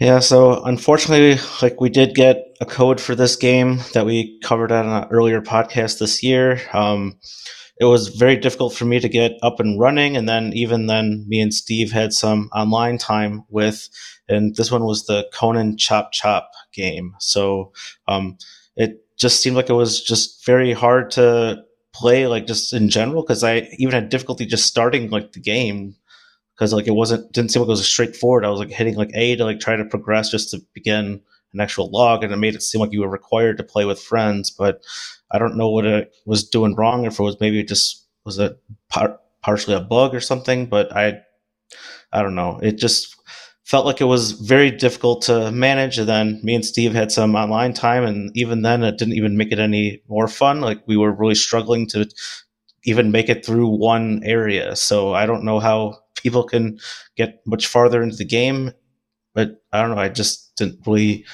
like the way that it was handled, and didn't really impress me a whole lot. So that was my number three is the Conan Chop Chop. Conan Chop Chop, a game that I almost forgot about.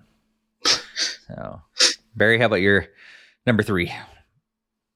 My number three was a game that um, both Greg and I actually reviewed, and I just I wanted to like this game so much, and boy, did it make it really hard to, even though it had good concepts. And that was Book Quest.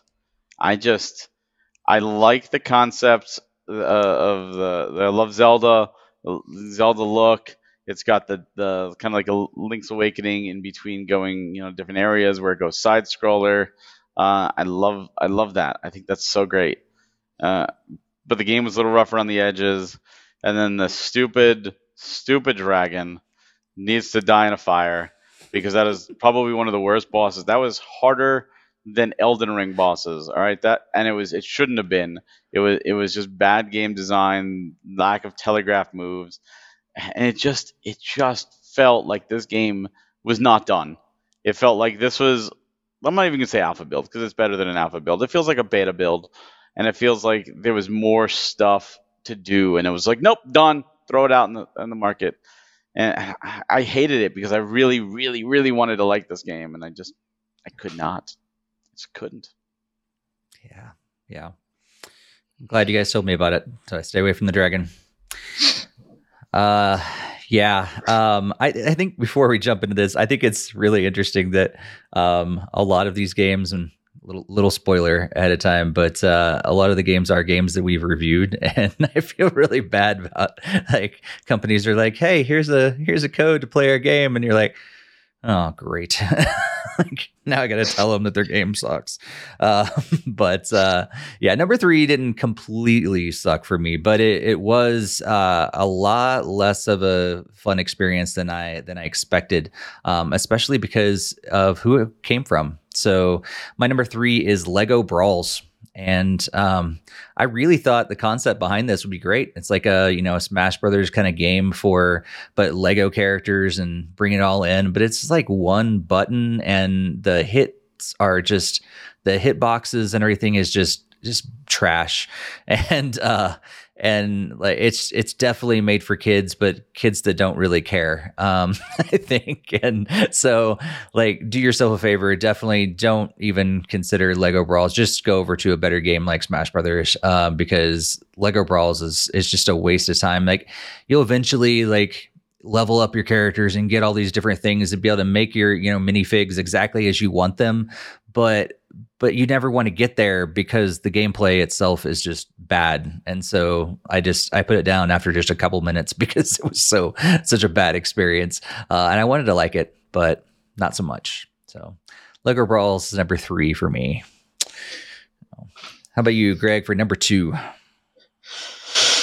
so normally this publisher would normally stay stay clear of this particular list. Um, I usually don't try to rank games by this publisher in this particular list that we're covering in this category. So um, this is probably could be a shock to some, but my number two is the Nintendo Switch Sports. So um, I absolutely loved Wii Sports. I loved everything about it. I liked being able to play with friends and family locally.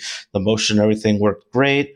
Um, I did kind of get kind of iffy when it came on Wii U and you get to play it online. It was kind of solid there, which is bringing back the classic games here. But I really didn't like Nintendo Switch Sports because it one they removed all the Mii's, which I felt like was their kind of stand-in characters they used for just about everything else outside this game for some reason. Um, and then plus with like the limited like engagement with other players, like you can can't even like do like any sort of chats and everything unlocks so flipping slowly, and you need to do pretty much play it every day and there's not really a reason for me to want to even turn it back on because like you have very little customizations that you can do. You have to unlock them all after repetitive play like gameplay and that's just not something i could get down behind and i feel like this was a mostly lazy port on nintendo's end to bring this forward this year. So um, that's my number two pick nintendo switch sports. Yeah little too little too late for that one Barry, how about you for number two? And Nintendo Switch Sports was disappointing, but uh, it didn't make my top three, that's for sure. Um, my number two was a game that I heard a lot of people excited about, especially when it was in the trailer. Steve's or in the, the, the showcase, Steve seemed to show some enjoyment out of it, even though it didn't look good for me. But I said I will review it with you because why not? Maybe maybe it'll surprise me. And Oh, it surprised me, all right, but in the wrong ways, and that is The Sorrow Virus, a faceless short story. Uh, I'm not a big first person fan, anyways, but I do like psychological thrillers. And the psychological part of this was fantastic. And the actual story part of it was also fantastic. The execution seemed okay, but it just, it just didn't work the way I wanted it to. I wanted more. I expected more. And while it was clever, it just failed in execution for me. And I felt it was too cryptic. I felt eh, like you were always racing against the clock, so you had to touch the clock to reset time, but there was no indicator if you were about to die or not. I don't know. It was creepy. It was weird. It was just. It made me sick. it was just just a, it was a surreal experience. It almost feels like playing through this game, which I did, and I completed the game, at least one of the endings. It felt like a fever dream, and uh, yeah, I, I I feel bad, you know, saying it, but it just and if you love it, great. It might be perfect for you, but for me, it, it just made my list of worst. Number two. All right, all right. Well, for me, for number two is a, a game that um, I really did think it would I would enjoy um, because I'm a big fan of uh, some of some shmups, but uh, this uh, game Rick Henderson did not do it for me at all. Um, in fact, it, it just had me wanting to throw my controller. It, it had me I went to uh, just stop playing. The only reason I played so much of it uh, as I did is because we had to review it. Um, it just wasn't a good experience. It was very blah for the most part. And and as you're watching the trailer, like, there's so much going on. How could you think that's blah? But it really it was just kind of repetitive. And there's some parts that were just incredibly difficult to get through.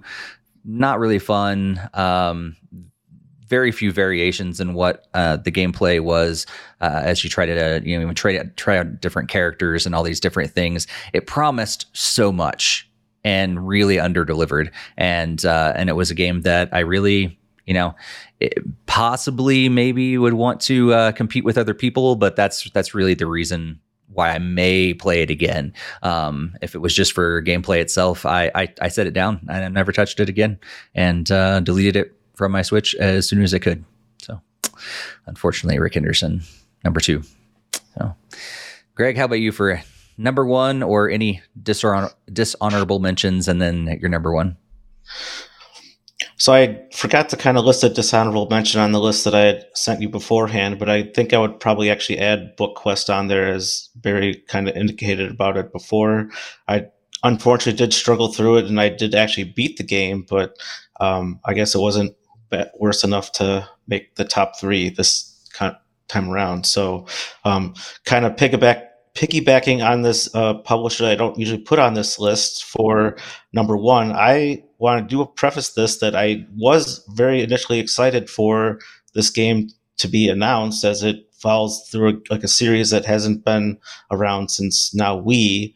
Um, but that's actually Mario Strikers Battle League. So it's pretty much like they took Nintendo Switch Sports and just like, how can we make this even worse? I know, let's just remove all the content and all the different characters that people would actually want to use, like Daisy and other big high like headliners that are normally in all these sports games, like at the on the actual launch, not like added in later.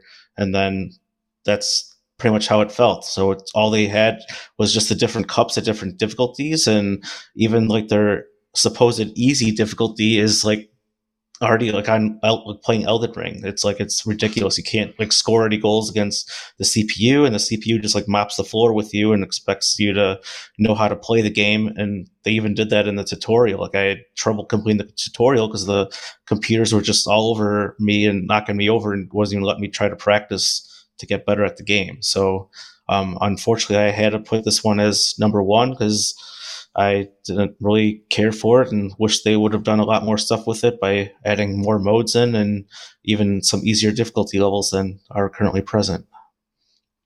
All right. All right. Yeah. Yeah.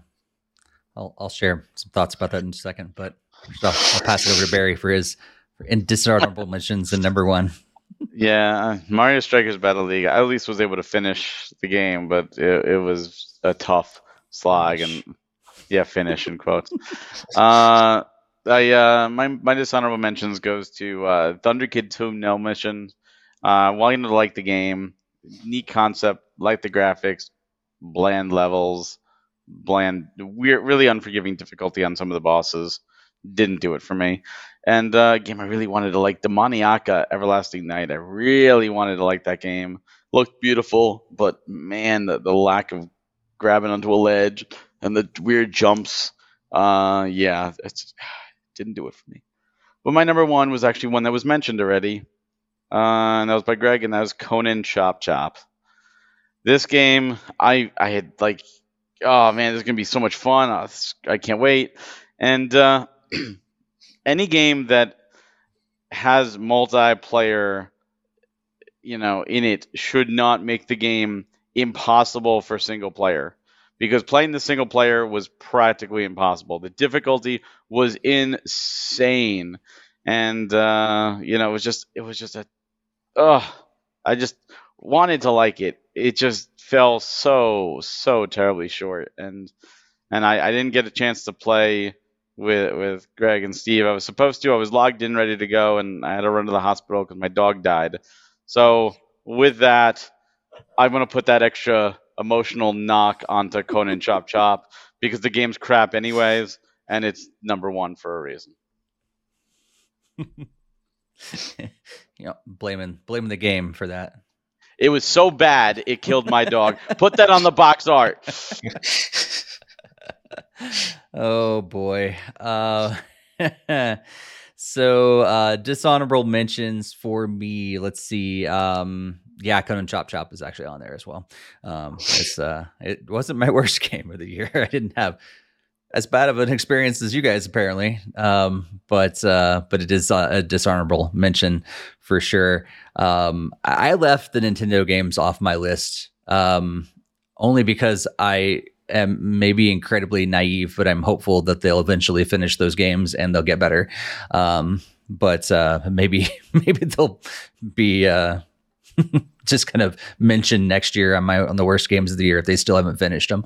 Um, but uh, yeah, I think uh, like the experience of of strikers was just like they changed things that they didn't need to change. They left out things that they didn't need to leave out and they just they just prolonged it and it seems rushed but it shouldn't have been rushed because they've been working on it for like eight years um, so i just i just don't get it um, and it was yeah one of those games that it went like so excited for and then just dashed on the rocks. So, so I totally get what you're saying, Greg, for sure.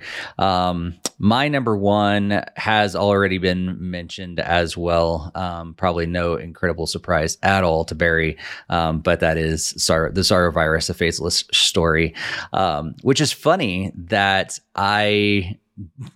Barry even reminded me that it was like, oh yeah, that game you said was really exciting. We can get review codes for it, and I was like, wait, I said this game was exciting. um, but but after I read through it and everything, I was like, oh yeah, I was intrigued by the concept.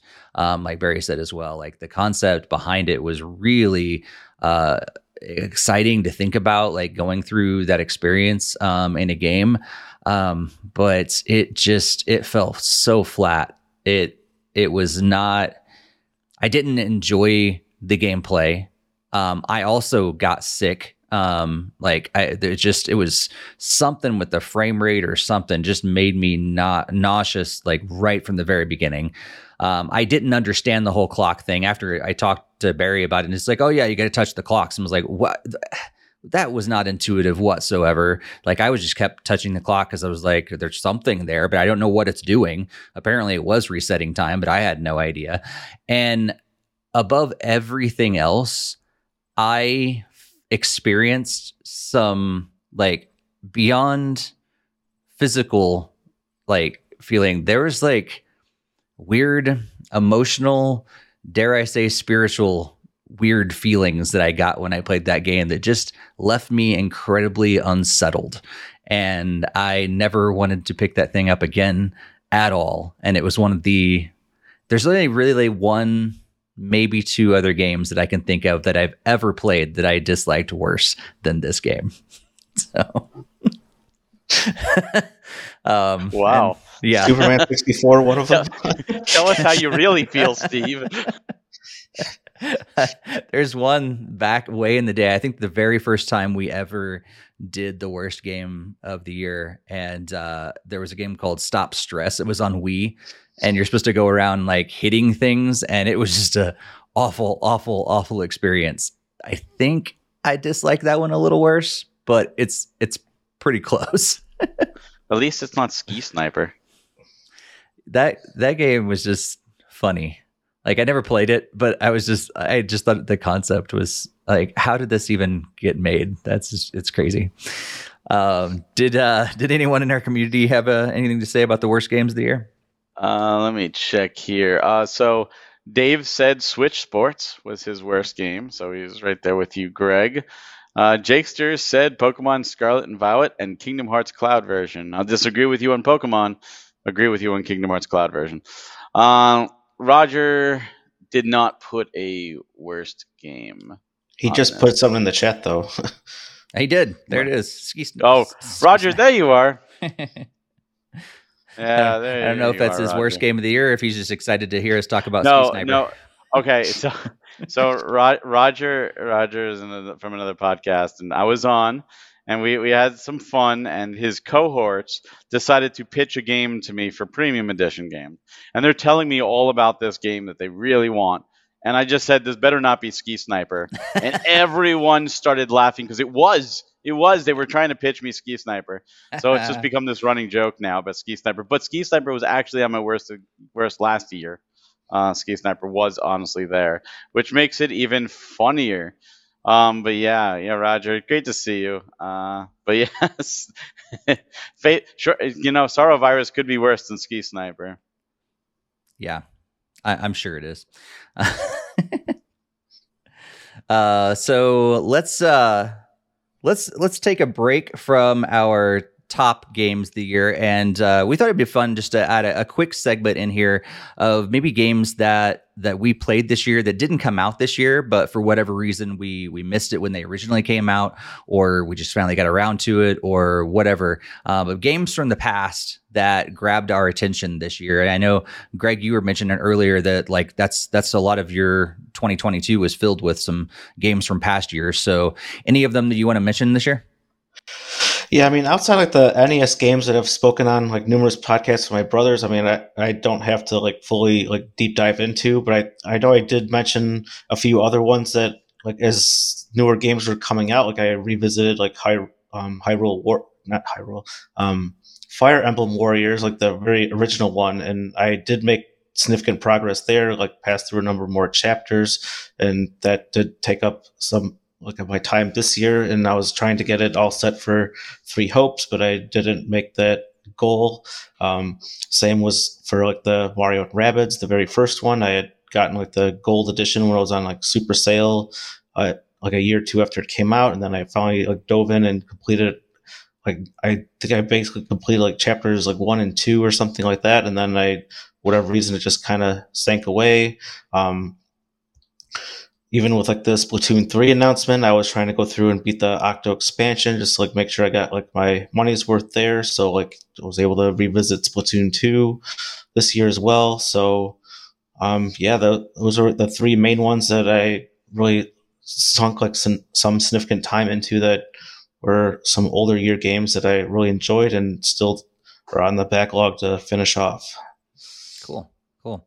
Uh, Jakester says it looks like he um, Metroid series in full, except for Hunters, and uh, both the Ori games blew his mind as well.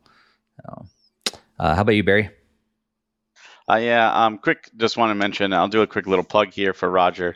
Uh, for those of you that don't know, his podcast it was the Gamer Head Gamer Heads podcast was the one I was on that that happened, but he's also uh, co-host of Pure Nintendo. So check those out. Great guy, great podcast. So just want to give him a little bit of love for for stopping in uh, and saying hi. Um, so for me, uh, I played a lot of games that came out this year. This year, um, so I didn't really have much. Like I usually I do like the marathons on slower years. I didn't really do that this year, but there was one game in particular that I did go back and play, and that was because of a Nintendo Direct where the newest one coming out uh, looked good, and I didn't want to just jump in to the newest one. I wanted to go back and and I still plan to go back and play the second game in, in the series, but I went back and played Atelier Ryza, uh, Ever Darkness, and the Secret Hideout. And uh, I, I wasn't sure what to expect. the third game looked amazing. I'm like, let me try the first Ryza, And boy, was I surprised. It was a lot of fun. Um, my biggest complaint was it that unfortunately the crafting is mandatory because it is a crafting series, and I just wanted to keep going in the story.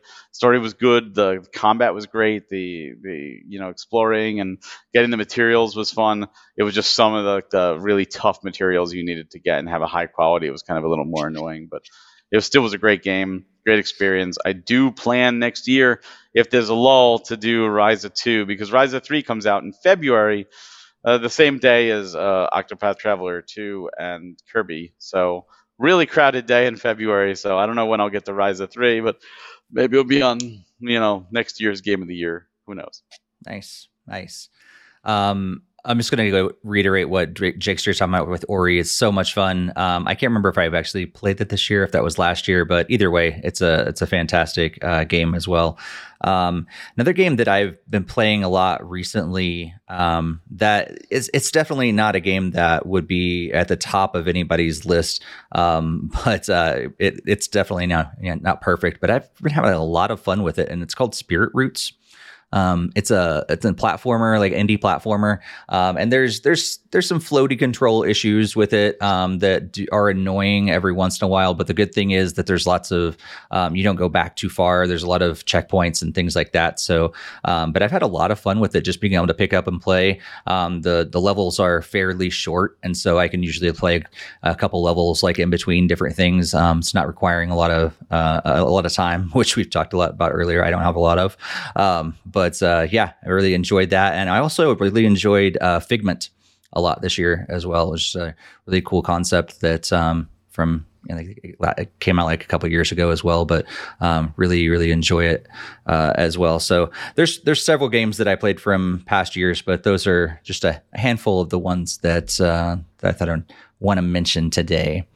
Um, we're to hold off on moving into our game of the year top overall picks and uh, tease that just a little bit. But before we jump into any of that, we want to share some headlines of some news with you guys. So, uh, Greg's going to kick us off uh, with some news, and then we'll uh, kind of just go around the horn, sharing about five different stories with you guys that uh, around the Nintendo world. So you make sure you know what's going on. So kick it off, uh, there, Greg.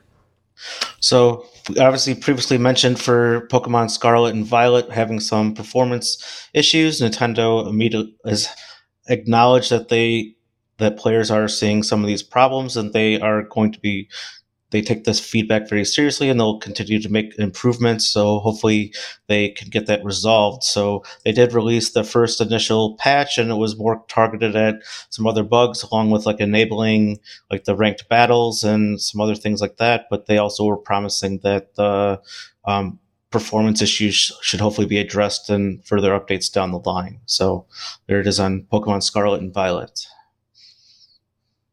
And uh, Nintendo out of nowhere announced a direct in between episodes. That's right, a direct, but a Super Mario Brothers movie direct, not a game direct. Uh, that happened on November 29th, where we got uh, second trailer. And the second trailer uh, was very different than the first. We got to see characters like Peach, more Luigi. We got to see Donkey Kong, although we didn't get to hear him speak, which I really wanted to see. And as a complete surprise, Mario Kart is in this movie. So bring it on. Yeah, and we uh, we talked about this game earlier in our you know Greg's dishonorable mentions or uh, disliked games for this year, but uh, Nintendo Switch Sports continues to grow, and as finally uh, promised a while back, but it finally happened golf is finally added to the game. So if you have Nintendo Switch Sports, you can finally get golf on there. And uh, I feel like it's uh, gonna be 21 holes from the Wii Sports series, and you can tee up with friends in local play or also going eight players online in survival golf mode. Definitely makes golf seem a little more exciting with survival involved in it. But if you uh, like Nintendo Sports, been waiting on your golf, now you can give it just in time for the holiday season. Um, no Gravity Games is doing their holiday giveaway, so they have 12 different titles to keep you entertained this holiday season.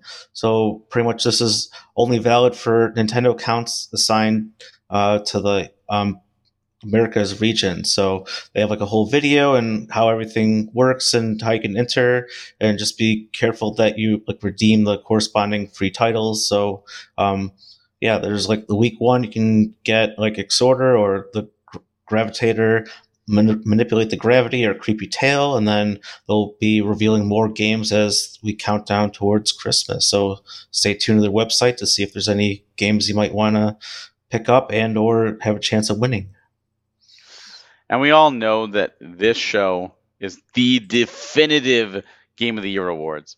But for some reason, some jokester named Geoff Keighley decides that he wants to put in his own. You know, I just want more money under the pocket. Bring it on, you know, companies. But uh, yeah, he, if you're interested in seeing what that jokester wants to put on, but he did he did nominate Xenoblade Three, so let's let's give it to him.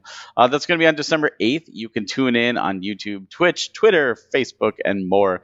Uh, that's going to air at 7:30 p.m. Eastern, 4:30 p.m. Pacific, and you can go to thegameawards.com for more information and also vote for who you think should win per category. Right. Let's uh just quickly, I'm going to get your thoughts on all those stories before we jump into our top picks. So, Greg, any any final thoughts around any of those stories? Yeah, I was definitely very excited for the new Mario Brothers trailer. I, I watched it with my daughter, and we're both very pumped and excited. I was glad to finally see some other characters in there, and it's like a few pieces are kind of starting to connect a little bit, so that they make it I think there was a little scene with like Mario connecting like with like that when he first arrives in the Mushroom Kingdom with Toad from the first trailer. So I thought that was kind of cool to kind of see some scenes kind of slowly fitting together. Um, yeah, the golf update obviously won't do it for me in Nintendo Switch Sports. I, that's usually my least favorite of the sports, and it's the main reason I've been I put both of those games on my like the worst games of the year is because they're not actually complete when they're launching. This isn't a matter of just adding in a few kind of like extra features here and there. It's like the main game is not having any actual modes. Like especially Strikers Battle League doesn't have any extra modes within the game. So um, yeah, golf is not going to have you turning on Nintendo Switch Sports anytime soon. Um, it's great to see that Pokemon Scarlet and Violet are all getting updated. So when I do have a chance to play it later this holiday season, that they'll hopefully some of these issues will be addressed, and probably will be watching the Game Awards and later this week and hoping that Nintendo actually gets a few more wins. Um, I did watch the Kit and Krista podcast like earlier this week or whatever. They were talking about the Breath of the Wild and Mario Odyssey both making into the top list for 2017. So it was kind of some interesting perspectives that they had around that time of year with when Nintendo actually had games in that category. So really hoping for Xenoblade 3 to pull in a possible win there for Nintendo. And then yeah, the giveaways are always great to be at see and hope to have a chance to enter and chance to win some good games. Cool, cool. Barry, how about you? Greg, you said like Nintendo hasn't had games in the Game of the Year category. They've had every year. They've just lost them. And Metroid Dread was in the Game of the Year category, and it didn't win. Should have. So I mean, it's I feel like they're actually there though. it's true. They don't um, as, win. yeah, it's true. Uh, as for this stuff, I'm always happy to see uh, updates to games. So Scarlet and Violet, I'm glad to see an update. Um, I downloaded it, and uh, so far nothing really has changed. But I really didn't have issues to begin with. Um, as for the Mario movie, I was already excited, but yeah, my wife and I can't wait till April. We're definitely gonna get to see that. Um, as for Switch Sports, uh, I only played the you know the the trial uh, never opened my copy. Golf isn't to do it. But the survival golf, no, that I'm picturing ski sniper. Like ski sniper survival golf, right? You're trying to golf while someone's trying to shoot you. Let's make that happen. Come on, but but done right. That that would be a lot of a golf cart down a ski slope. Yeah, yeah. Oh, here we go. We got some fun with this. Um, Mario for, Kart with the golf carts. Perfect. Perfect. Let's do it. Uh, as for the uh, no gravity games, uh, I've done their giveaways every year. I think it's great that they do that. I'm happy they do that. Uh, I already have the first three games from previous giveaways, but if you've never done it before, these are free digital titles. You might as well. You have nothing to lose. Get the first game right now, uh, and just as long as you keep up, uh, you can continue to get free games. So definitely worth it. and the Game Awards, I do plan to watch mainly for the announcements, but we'll see. We'll see if Geoff Keighley is going to be a man and give Xenoblade the uh, award it deserves. Just all depends if Nintendo has paid him enough. Yeah, the Last of Us Part Two again. You know, Death Stranding for yeah, everything. Exactly. Best family game. Death Stranding. Best game about cats. Death Stranding. Best um, esports coach.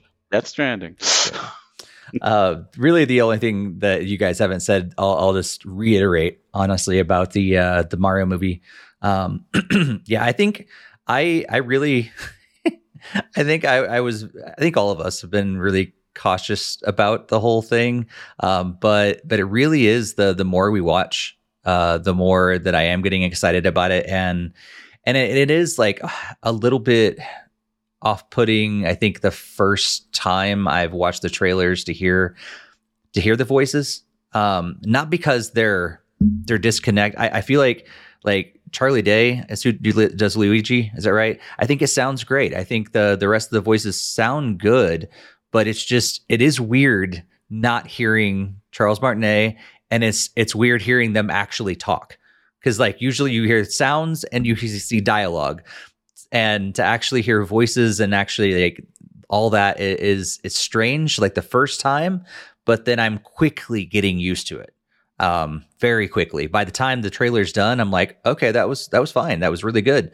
And um yeah i don't know i don't know like how i feel like i feel excited that they're they're putting all this stuff in this movie but also i'm like want to hold back some for the second one and the third one, maybe. Like it sounds exciting, but at the same time, like uh, maybe you need to hold back a little bit of it. So I'm wondering if some of the stuff is just going to be like a tease, like maybe Mario Kart's really only going to take maybe like five minutes the whole movie, but it's going to be really exciting. And then maybe you know in the second movie they'll dig a little more into it, the exploring the whole galaxy idea. I hope that that's actually something that's just kind of mentioned at the end, and that whole scene that was given in our trail in the trailer is actually maybe near the end of the movie, and it's like foreshadowing to the next movie rather than all of that's going to happen in the first one. Because I, I would like them to leave some room to to go in the future.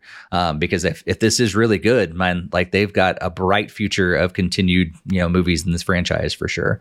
So yeah getting pretty excited about it as well. And you know it, it still sounds like Chris Pratt but it doesn't sound bad. So you know stop giving a hard time guys uh, well, let's move on. And uh, the moment that uh, many have been waiting for, maybe all, everybody, everybody in the entire world has been waiting on this moment uh, for our top three overall games of 2022. So we're gonna do this very similar to how we did before. Uh, the, the you know these are going to be repeats because these are games that have shown up on our previous list uh you know prior uh list uh, that we've talked about already in the podcast. Um so we won't have uh, as much to say about them but we're going to go through our top three overall picks. So this is this is including the indies this is including the third parties the first parties um not the non nintendo console games of course but lumping all of them into one category top three games overall. Greg kick us off yeah, so I really unsure on how I want to approach the final top three, but pretty much I was, as Barry said, like the main indicator for me is like the gameplay and like the fun aspect of it. So one of the most fun times I had was definitely with uh, Shredder's Revenge. So that game did catch me off guard, like when it was first like came out and like announced and everything, and then like I got very excited and I was just had a big smile on my face while I was playing through, fighting through the classic bosses and using some of my favorite characters that were ever created. So easily number three for this entire year was Shredder's Revenge for me. Nice. Nice. Good pick. Barry? Yeah, this was a little bit tougher than I expected. Um, and uh, I stick with my choices, and I'm pretty happy with them. My number three goes to yet another game that everyone should play AI The Somnium Files Nirvana Initiative. Just this is one of those titles that you absolutely need to experience. You know, the first game as well. You know, people who have never tried it before have tried it and have fallen in love with these characters. Uh, it's just, yeah, just give it a try, especially if you love intrigue and mystery and psychological, you know, developments. It's just well worth the time. Nice, nice.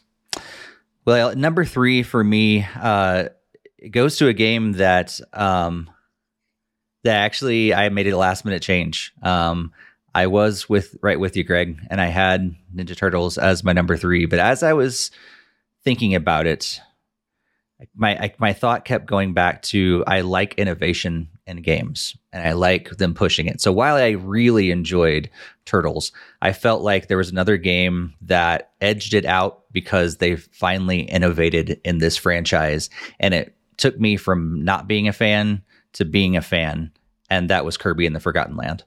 Um, I th- just love how you know they they took it into a different way, uh, direction, and um, pulled me in um, to make me not really a Kirby fan to actually really enjoying uh, this game. And so um, that's why I edged out Turtles and uh, took my number three spot for overall number three game for 2022. So. All right, Greg, number two. So I hated to have to do this just based on how my list like went down. Um, but actually, my number two, I is a game that I didn't play, but that I am very excited to be playing, and that's the Life is Strange collection pack. So I understand it's a really old game, but I've never been more excited to actually get into like this these first two stories that kind of drove the spinoff of True Colors to begin with. So I was very fascinated the way they can change around the story, and I've seems like I've heard nothing but positive things about like this the aspects you have to choose this time around in both Life is Strange one and two, and really looking forward to jumping into actually saying I've played it and by the next time we have our next podcast. Nice, nice. You will enjoy them for sure, Greg. How about you, Barry? Number two. Uh, number two. I have to give it back to Falcom here. Legend of Heroes, Trails from Zero. It's just this is again, it's just another title that I I knew going into this year I was going to love from everything I heard. So many people played fan translations. I mean, this this is a game where NIS actually worked with the fan translations to get it in there and get it for America. And uh, yeah, play this game. That's all I have to say. Play this game. you will not be disappointed. Nice, nice. Well, then my, my number two uh, goes to a, a franchise that I, I do really enjoy. Maybe not as much as another person on this panel, but I do really enjoy it. And one of the things that I haven't said about this particular game is that I really like how they changed up some side quests in this game because that was something I wasn't a big fan of, at least in uh, in a in a side game in uh, earlier in this franchise. Um, but I love what they did with SideQuest in Xenoblade Chronicles 3, um, changing it up, making it worthwhile, making, uh, you know, it's not to just go fetch these things and come back and do these things and come back. It's it actually, you know, progress the story and, and some really cool things happened um, as you're going these, these different side quests and makes it worthwhile um, to do it. And so that's why the game takes 150 hours and that's why I haven't played it yet. But uh but um because it takes that long. But like I just I'm I'm amazed that they could pack so much into into this game. Like it's just it's incredible to to think like all of this is packed in there and uh you can still get it for 60 bucks. So um so yeah. Barry's gonna he, he's he's talked so much about Xenoblade. You can hear him talk through all of his experience. Greg's playing the game now, which has changed him all around. Uh, his opinions about Xenoblade is because of this game. So yeah, definitely number three for overall pick. Xenoblade Chronicles three. Number two, you mean? Sorry, I mean number two. Did I say number three? you did, yeah. I got You're Xenoblade three in my mind and had number three, so messed me all up. So, all right. Greg, on to your number one pick. Yeah, so pretty much kind of what you were saying for your number three pick is kind of how I felt about my number one pick. So my number one was Kirby and the Forgotten Land. I have never been a Kirby fan. I'm not going to try to pretend that I was, but holy cow, did I become a lot more interested to check out his other games. So um, I had so much fun playing this with my daughter. I checked out um, Kirby Star Allies on a previous podcast that came out on Switch. I've also been kind of checking out some of the like the Kirby's Adventure on the Super Nintendo app, and it's kind of really transformed me. I think I've already worn a Kirby shirt on the podcast already that I have. So, um, yeah, this was super incredible and I really enjoyed it and I had a big smile on my face and might not have been the hardest game that I played this year, but was certainly the most fun that I've had this year. So that is why it's my number one pick is Kirby in the Forgotten Land. Nice. Nice. All right, Barry, number one. Uh, for me, my number one had to go to Ski Sniper. No, just kidding. Uh, number one should be no surprise for anyone that actually has talked with me at all for maybe at least five seconds. Uh, and well deserved is Xenoblade Chronicles 3. Hands down, what a game. What an experience. Is it a entry that you could just jump into and enjoy? Yes. Is it better if you played the first two? Also, yes.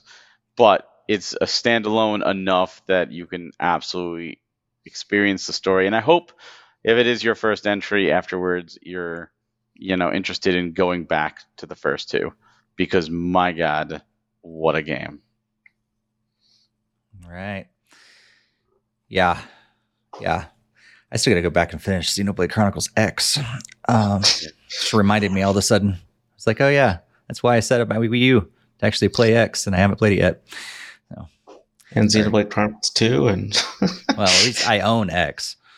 Like you at least played Torna. I did. I did. beat it. I did. I played I played uh I feel like a good chunk of one. Um, but uh, never beat it. And I played a really good chunk of of X, but never beat it yet either. I'd rather go back and finish X. So, uh, my number one game is uh, a game that I already talked about earlier, and uh, of course, and it it so surprises me that it ever ended up on the top of any list that I pick, but especially my game of the year, and that's Mario and Rabbids Sparks of Hope. Um, I think it's funny because uh, we we talked um, that you know I was able to to go out and Ubisoft gave me an opportunity to check out the game early, and uh, and I was like, I'm not going to let that in you know influence me on what I think about the game. Like they're being nice to me, but at the same time, like I really don't like this genre of games. I'm probably not going to like it. And I even talked to my wife ahead of time. I was like, it's going to be really bad if they, you know, take me out there and I have to play this game in a, in a genre that I really don't enjoy playing. Um, it's going to be kind of w- quite the experience. And um, man, it took me like a whole 20 seconds into the game before I realized this is different. This is a different type of um, of a strategy game, and I love what they've done with it. And uh, and I had a ton of fun, and I played nearly 50 hours of this game, and I haven't 100%ed it like Barry did, but I've come really close. I think I'm like 90% overall. Um, and I don't do that quite often in games um, because that takes time, as we've talked about. But this game really pulled me in, and I'm really excited for the DLC to come out. I'm really excited to see where Rayman uh, eventually fits in and everything. So, yeah, Mario and Rabbids Sparks of Hope, my number one game of the year. So, awesome. Yeah. Yeah. Uh, little surprising there. Yeah. Did not expect that from you. Should we uh, um, do from the community? Before yeah, let's see what they say. All right, so Dave, overall game of the pick of the year is Kirby and the Forgotten Land, so siding there with Greg. Jakester, overall game of the year, Triangle Strategy, the game we mentioned prior to. Poopa says Kirby and the Forgotten Land. Logan says Kirby and the Forgotten Land. And Jeez. Roger yeah, and Roger agrees with you, Steve, with Mario and Rabbids Sparks of Hope. Nice. Nice. Well, recency bias for our game of the year that are we've already done the math in our heads. We'd already done some math, uh, unfortunately. Yeah, I think uh, this year has been. Um, I, I told you guys earlier, like uh, I we've had previous years where we have to like do some math and go back and go, okay, how many times was this game mentioned in previous lists in order to break ties and all that stuff. So essentially, what we did is we go through our top games of the year and we assign them in reverse order of points. So a number one pick will get three points, a number two pick gets two points, a number uh, three pick gets one point. And essentially, I, I, put them all in a spreadsheet. We count them all up, and uh, the top three games are our top three games overall collectively from us three uh, from from Nintendo Fuse podcast. And so yeah, this year was pretty simple in terms of math because we had three clear winners. Uh, so number three in our overall pick goes to Mario and Rabbids Sparks of Hope. Um, with a total of of three points in the end. The number two game is Kirby and the Forgotten Land with a total of four points, and with a total of five points is Xenoblade Chronicles Three. So, which makes very very happy. I'm sure. Finally, finally, you know this, this podcast is starting to give this series the representation and the respect it deserves. It only yeah. took so many years. And we had to ease into it with, with Life is Strange, and then finally we got to Xenoblade. It's almost like you guys are just starting to realize that I have good taste in games, and I recommend good games. Damn it! That yep, that's it. So Uh, but congratulations to Xenoblade Chronicles 3 for being the Nintendo Fuse Podcast Game of the Year. Lots of accolades that this game has definitely gotten. Um, but just quickly before we move on to what's coming up over the next uh, month or so in terms of games, um, just some final thoughts about gaming this last year. Greg, any thoughts? Yeah, I kind of mentioned this like at the beginning, but I felt like this year I did play a lot more games have released in previous years, whether it's even on different consoles. So, um, yes, there was like some very phenomenal games, and I definitely need to put my focus more on games that did come out throughout the course of this year, such as like Xenoblade and even Splatoon 3. And like, I'd even start like a Fire Emblem Three Hopes. So, um, yeah, I, it's, seems like this year was a lot more replaying some older classic games for me and really hope that I can stay on board like, with newer games that come out in the next year. So definitely have Fire Emblem Engage to look forward to next month. So that'll be a good start to kick off the year, hopefully. Cool, cool. Barry, final thoughts about gaming in 2022? 2022 was awesome. All right, it was just an amazing year. Not an amazing year for Nintendo specifically, but an amazing year for gaming as a whole. Uh, if you only have a Switch, this was a banger year because not only did Nintendo put out some great stuff like Xenoblade and Kirby, uh, but you also had some phenomenal third party and a lot of great games from other years ported to the Switch for the first time. 13 Sentinels, Persona 5, uh, you know, counting in our list, Danganronpa, Life is Strange. Uh, this is great. And then you have, you know, Portal. Portal you have titles like Sonic Origins and and uh, you know like a collection of previous you know years and Klonoa and just it's just an awesome awesome year overall for pretty much every genre. So uh, and that's just Switch. If you have other systems, it was just overall just a a phenomenal year. Almost every month had at least one banger, sometimes multiple, sometimes in the same day. God of War, Ragnarok, and Sonic Frontiers on the exact same day, a week before Pokemon, you know, a, a week after Harvestella, or actually not even a week after Harvestella, a couple days after Harvestella.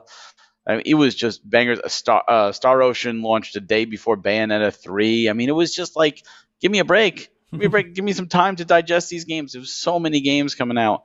Uh, I think Live A Live was a, a, week before Xenoblade Three. Like I, it was so such a good year, such a good year. Uh, I hope everyone had a time to play and experience. And if you haven't, you know the holiday season. Hopefully you have some time during the holiday season to catch up. And uh, I'd say maybe 2023 will will cool it down a little bit so we can get some time to catch up. Who knows? We already have three great games launching in the same day in February for the Switch. Uh, you know, and, and nothing in in January, as as Greg says, even though he's a big Fire Emblem fan. Um, so we'll we you know we have a lot to see. That was yeah, last podcast. I've already it was it was, but I'm not letting you forget it. Uh, so yeah, 2022 phenomenal year, and and and uh, you know what? Here's the real winners of the Game Awards: us, us the gamers. We win because we have all these great experiences to have. Absolutely. And I think what the the big thing that, that I've experienced this year, and I think all of us have experienced, is not only are there a lot of good, really good games, um, the the industry has been pushed in some really cool ways. I think you talked about like storytelling. Storytelling is phenomenal in in video games, and it's such a really cool way to experience a story. Um, and you know, a lot of th- a lot of times, yeah, I do. I I you know said couple times this this episode about like I, I wish they would cut some things because like things in movies and stuff do get cut because you have to fit it within a certain time frame, and and while they could cut some things, uh, a, a, video game allows them to explore some different ways to tell stories and some different dialogue and way to do dialogue and, and explore that a lot more than a movie does. And uh, and it's so interactive. And so I think we've we've seen a lot of stretches within storytelling. We've seen some games explore some different things that we've never seen before. Um, I mean, Stray is, is one of them, but just like some other ways to like tell some struggling uh, stories that people have gone through. I think that the ga- the category we've talked about before on on the Game Awards um, for what's it what's it called the uh, the games for impact. impact. Yeah, it's just like amazing to see what what indie develop. A lot of times, indie developers that are developing games that are just telling like really interesting stories like that they're they've personally struggled with or gone through and they're able to do that through a game and ex- explore that through a game.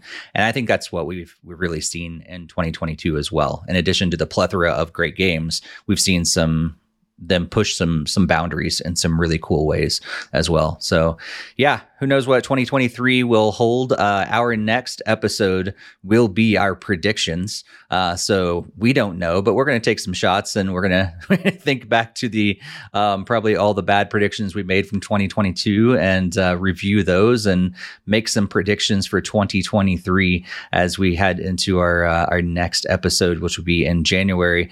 Um, but that leads us to think about over the next month um, while we take a, a little bit of a break for the holiday season here in the United States and eh, mostly around the world. There's holidays around the world uh, as well. But uh, we're going to take a break for about a month or so. And uh, until then, we've got lots of different games that are coming out. Maybe not some top games, but there are things like Fire Emblem that are coming out.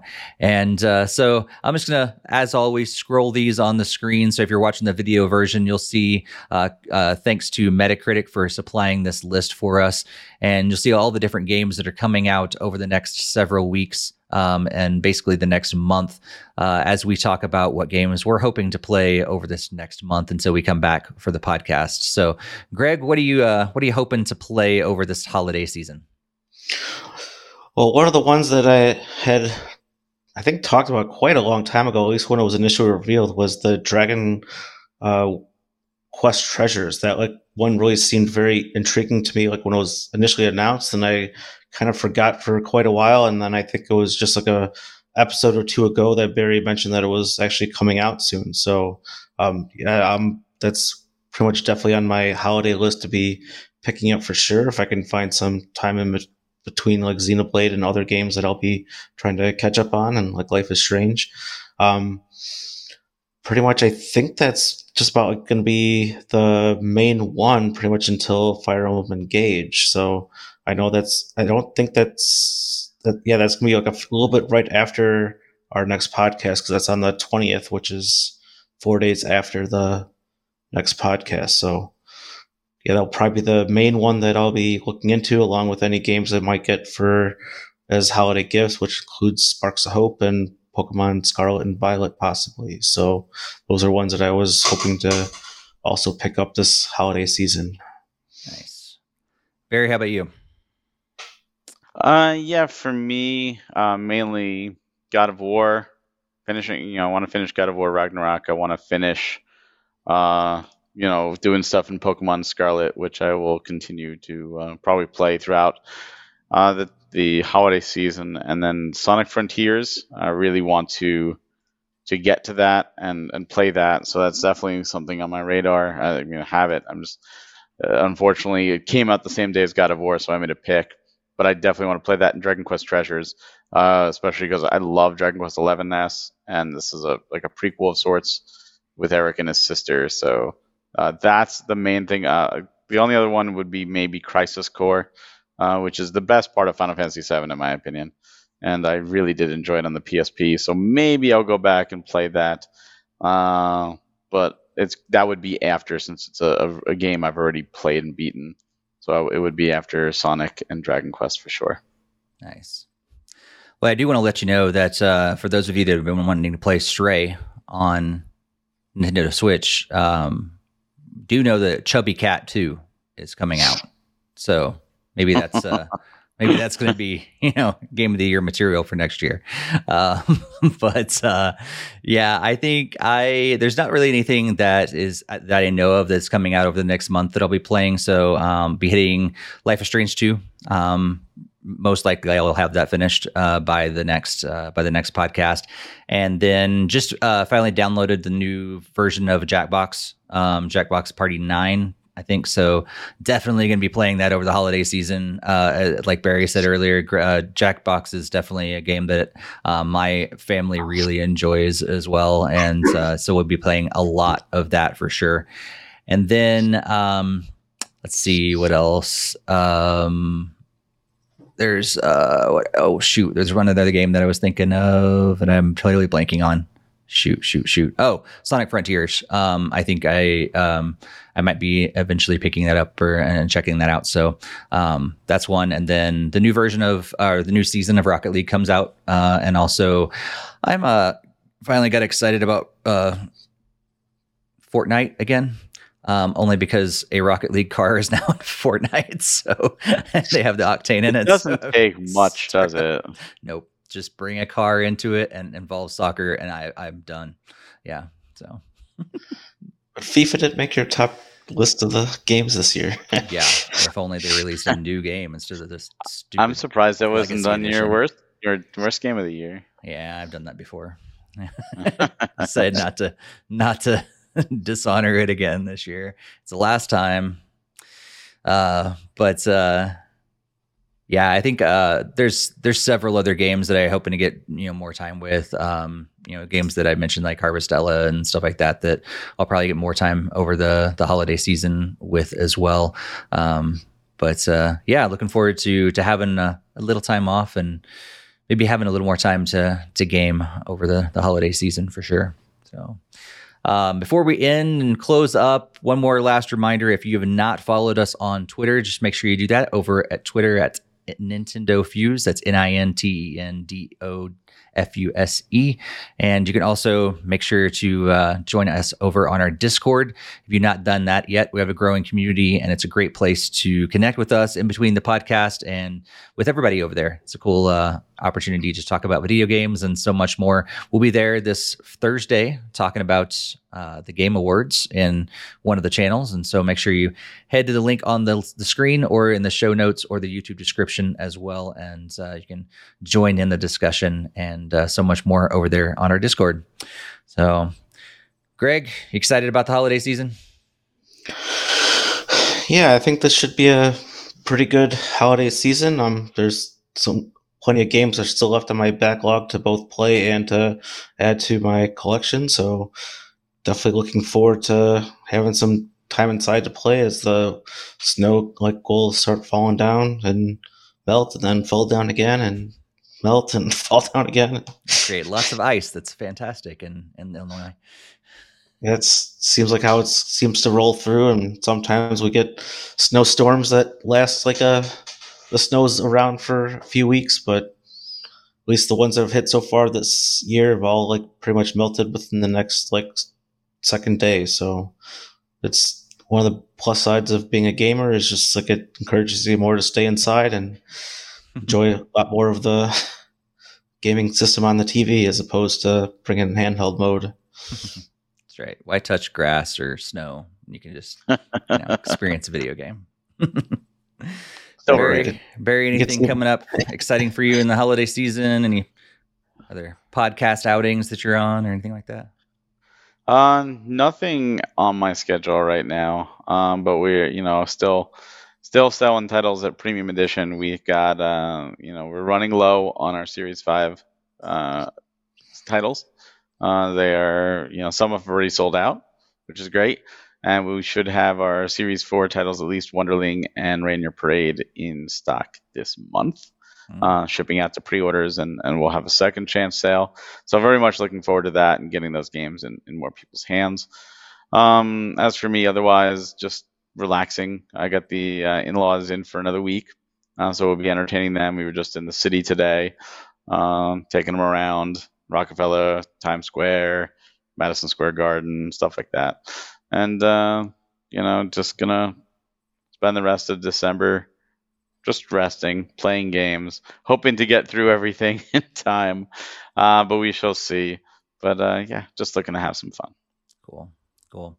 Yeah, I'm looking forward to getting some time away as well and going to see some family and friends, maybe traveling back and visiting them for for several days in between Christmas and New Year. So that's always fun and it's always good to get some dedicated time. I I really enjoy gaming in airports and airplanes. I know that's really weird for some people, but um, that's where I get some of my best gaming time just to be able to zone out and, and uh, play in handheld. So I got a couple games that I'll definitely be playing as I travel and uh, yeah, just really enjoying like playing a lot of party games with the family. Like they've they accepted long ago that uh, Steve's a gamer, and uh, as long as he's in our family, we're going to be playing video games at every holiday that he's around. And uh, and so luckily they they jump right in as well. And so we have a lot of fun with, especially with party games and, and stuff like that. But uh, maybe I'll maybe I'll break out uh, Mario Kart this year. We haven't played Mario Kart in a while, and lots of old classic courses that are coming and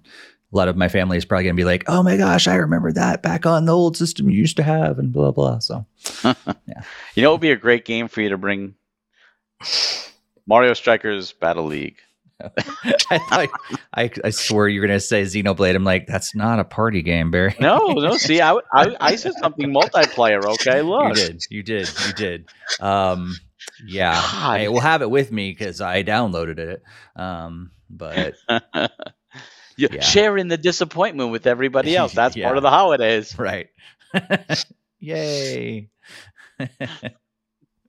Well, happy holidays uh, to all of our community. Thank you guys so much for sticking with us. Thanks for sharing the podcast with others who enjoy Nintendo as well. Thanks for contributing to the entire conversation tonight, but especially your picks of uh, games for this last year. It's been, uh, as we said many times tonight, it's been an exciting year of, of gaming for sure. We're looking forward to what 2023 brings us. Maybe maybe a Switch 2, maybe a Pro, Switch Pro, maybe a what do you call it, Greg? A new Switch U Pro 340 64. I don't know, whatever it is.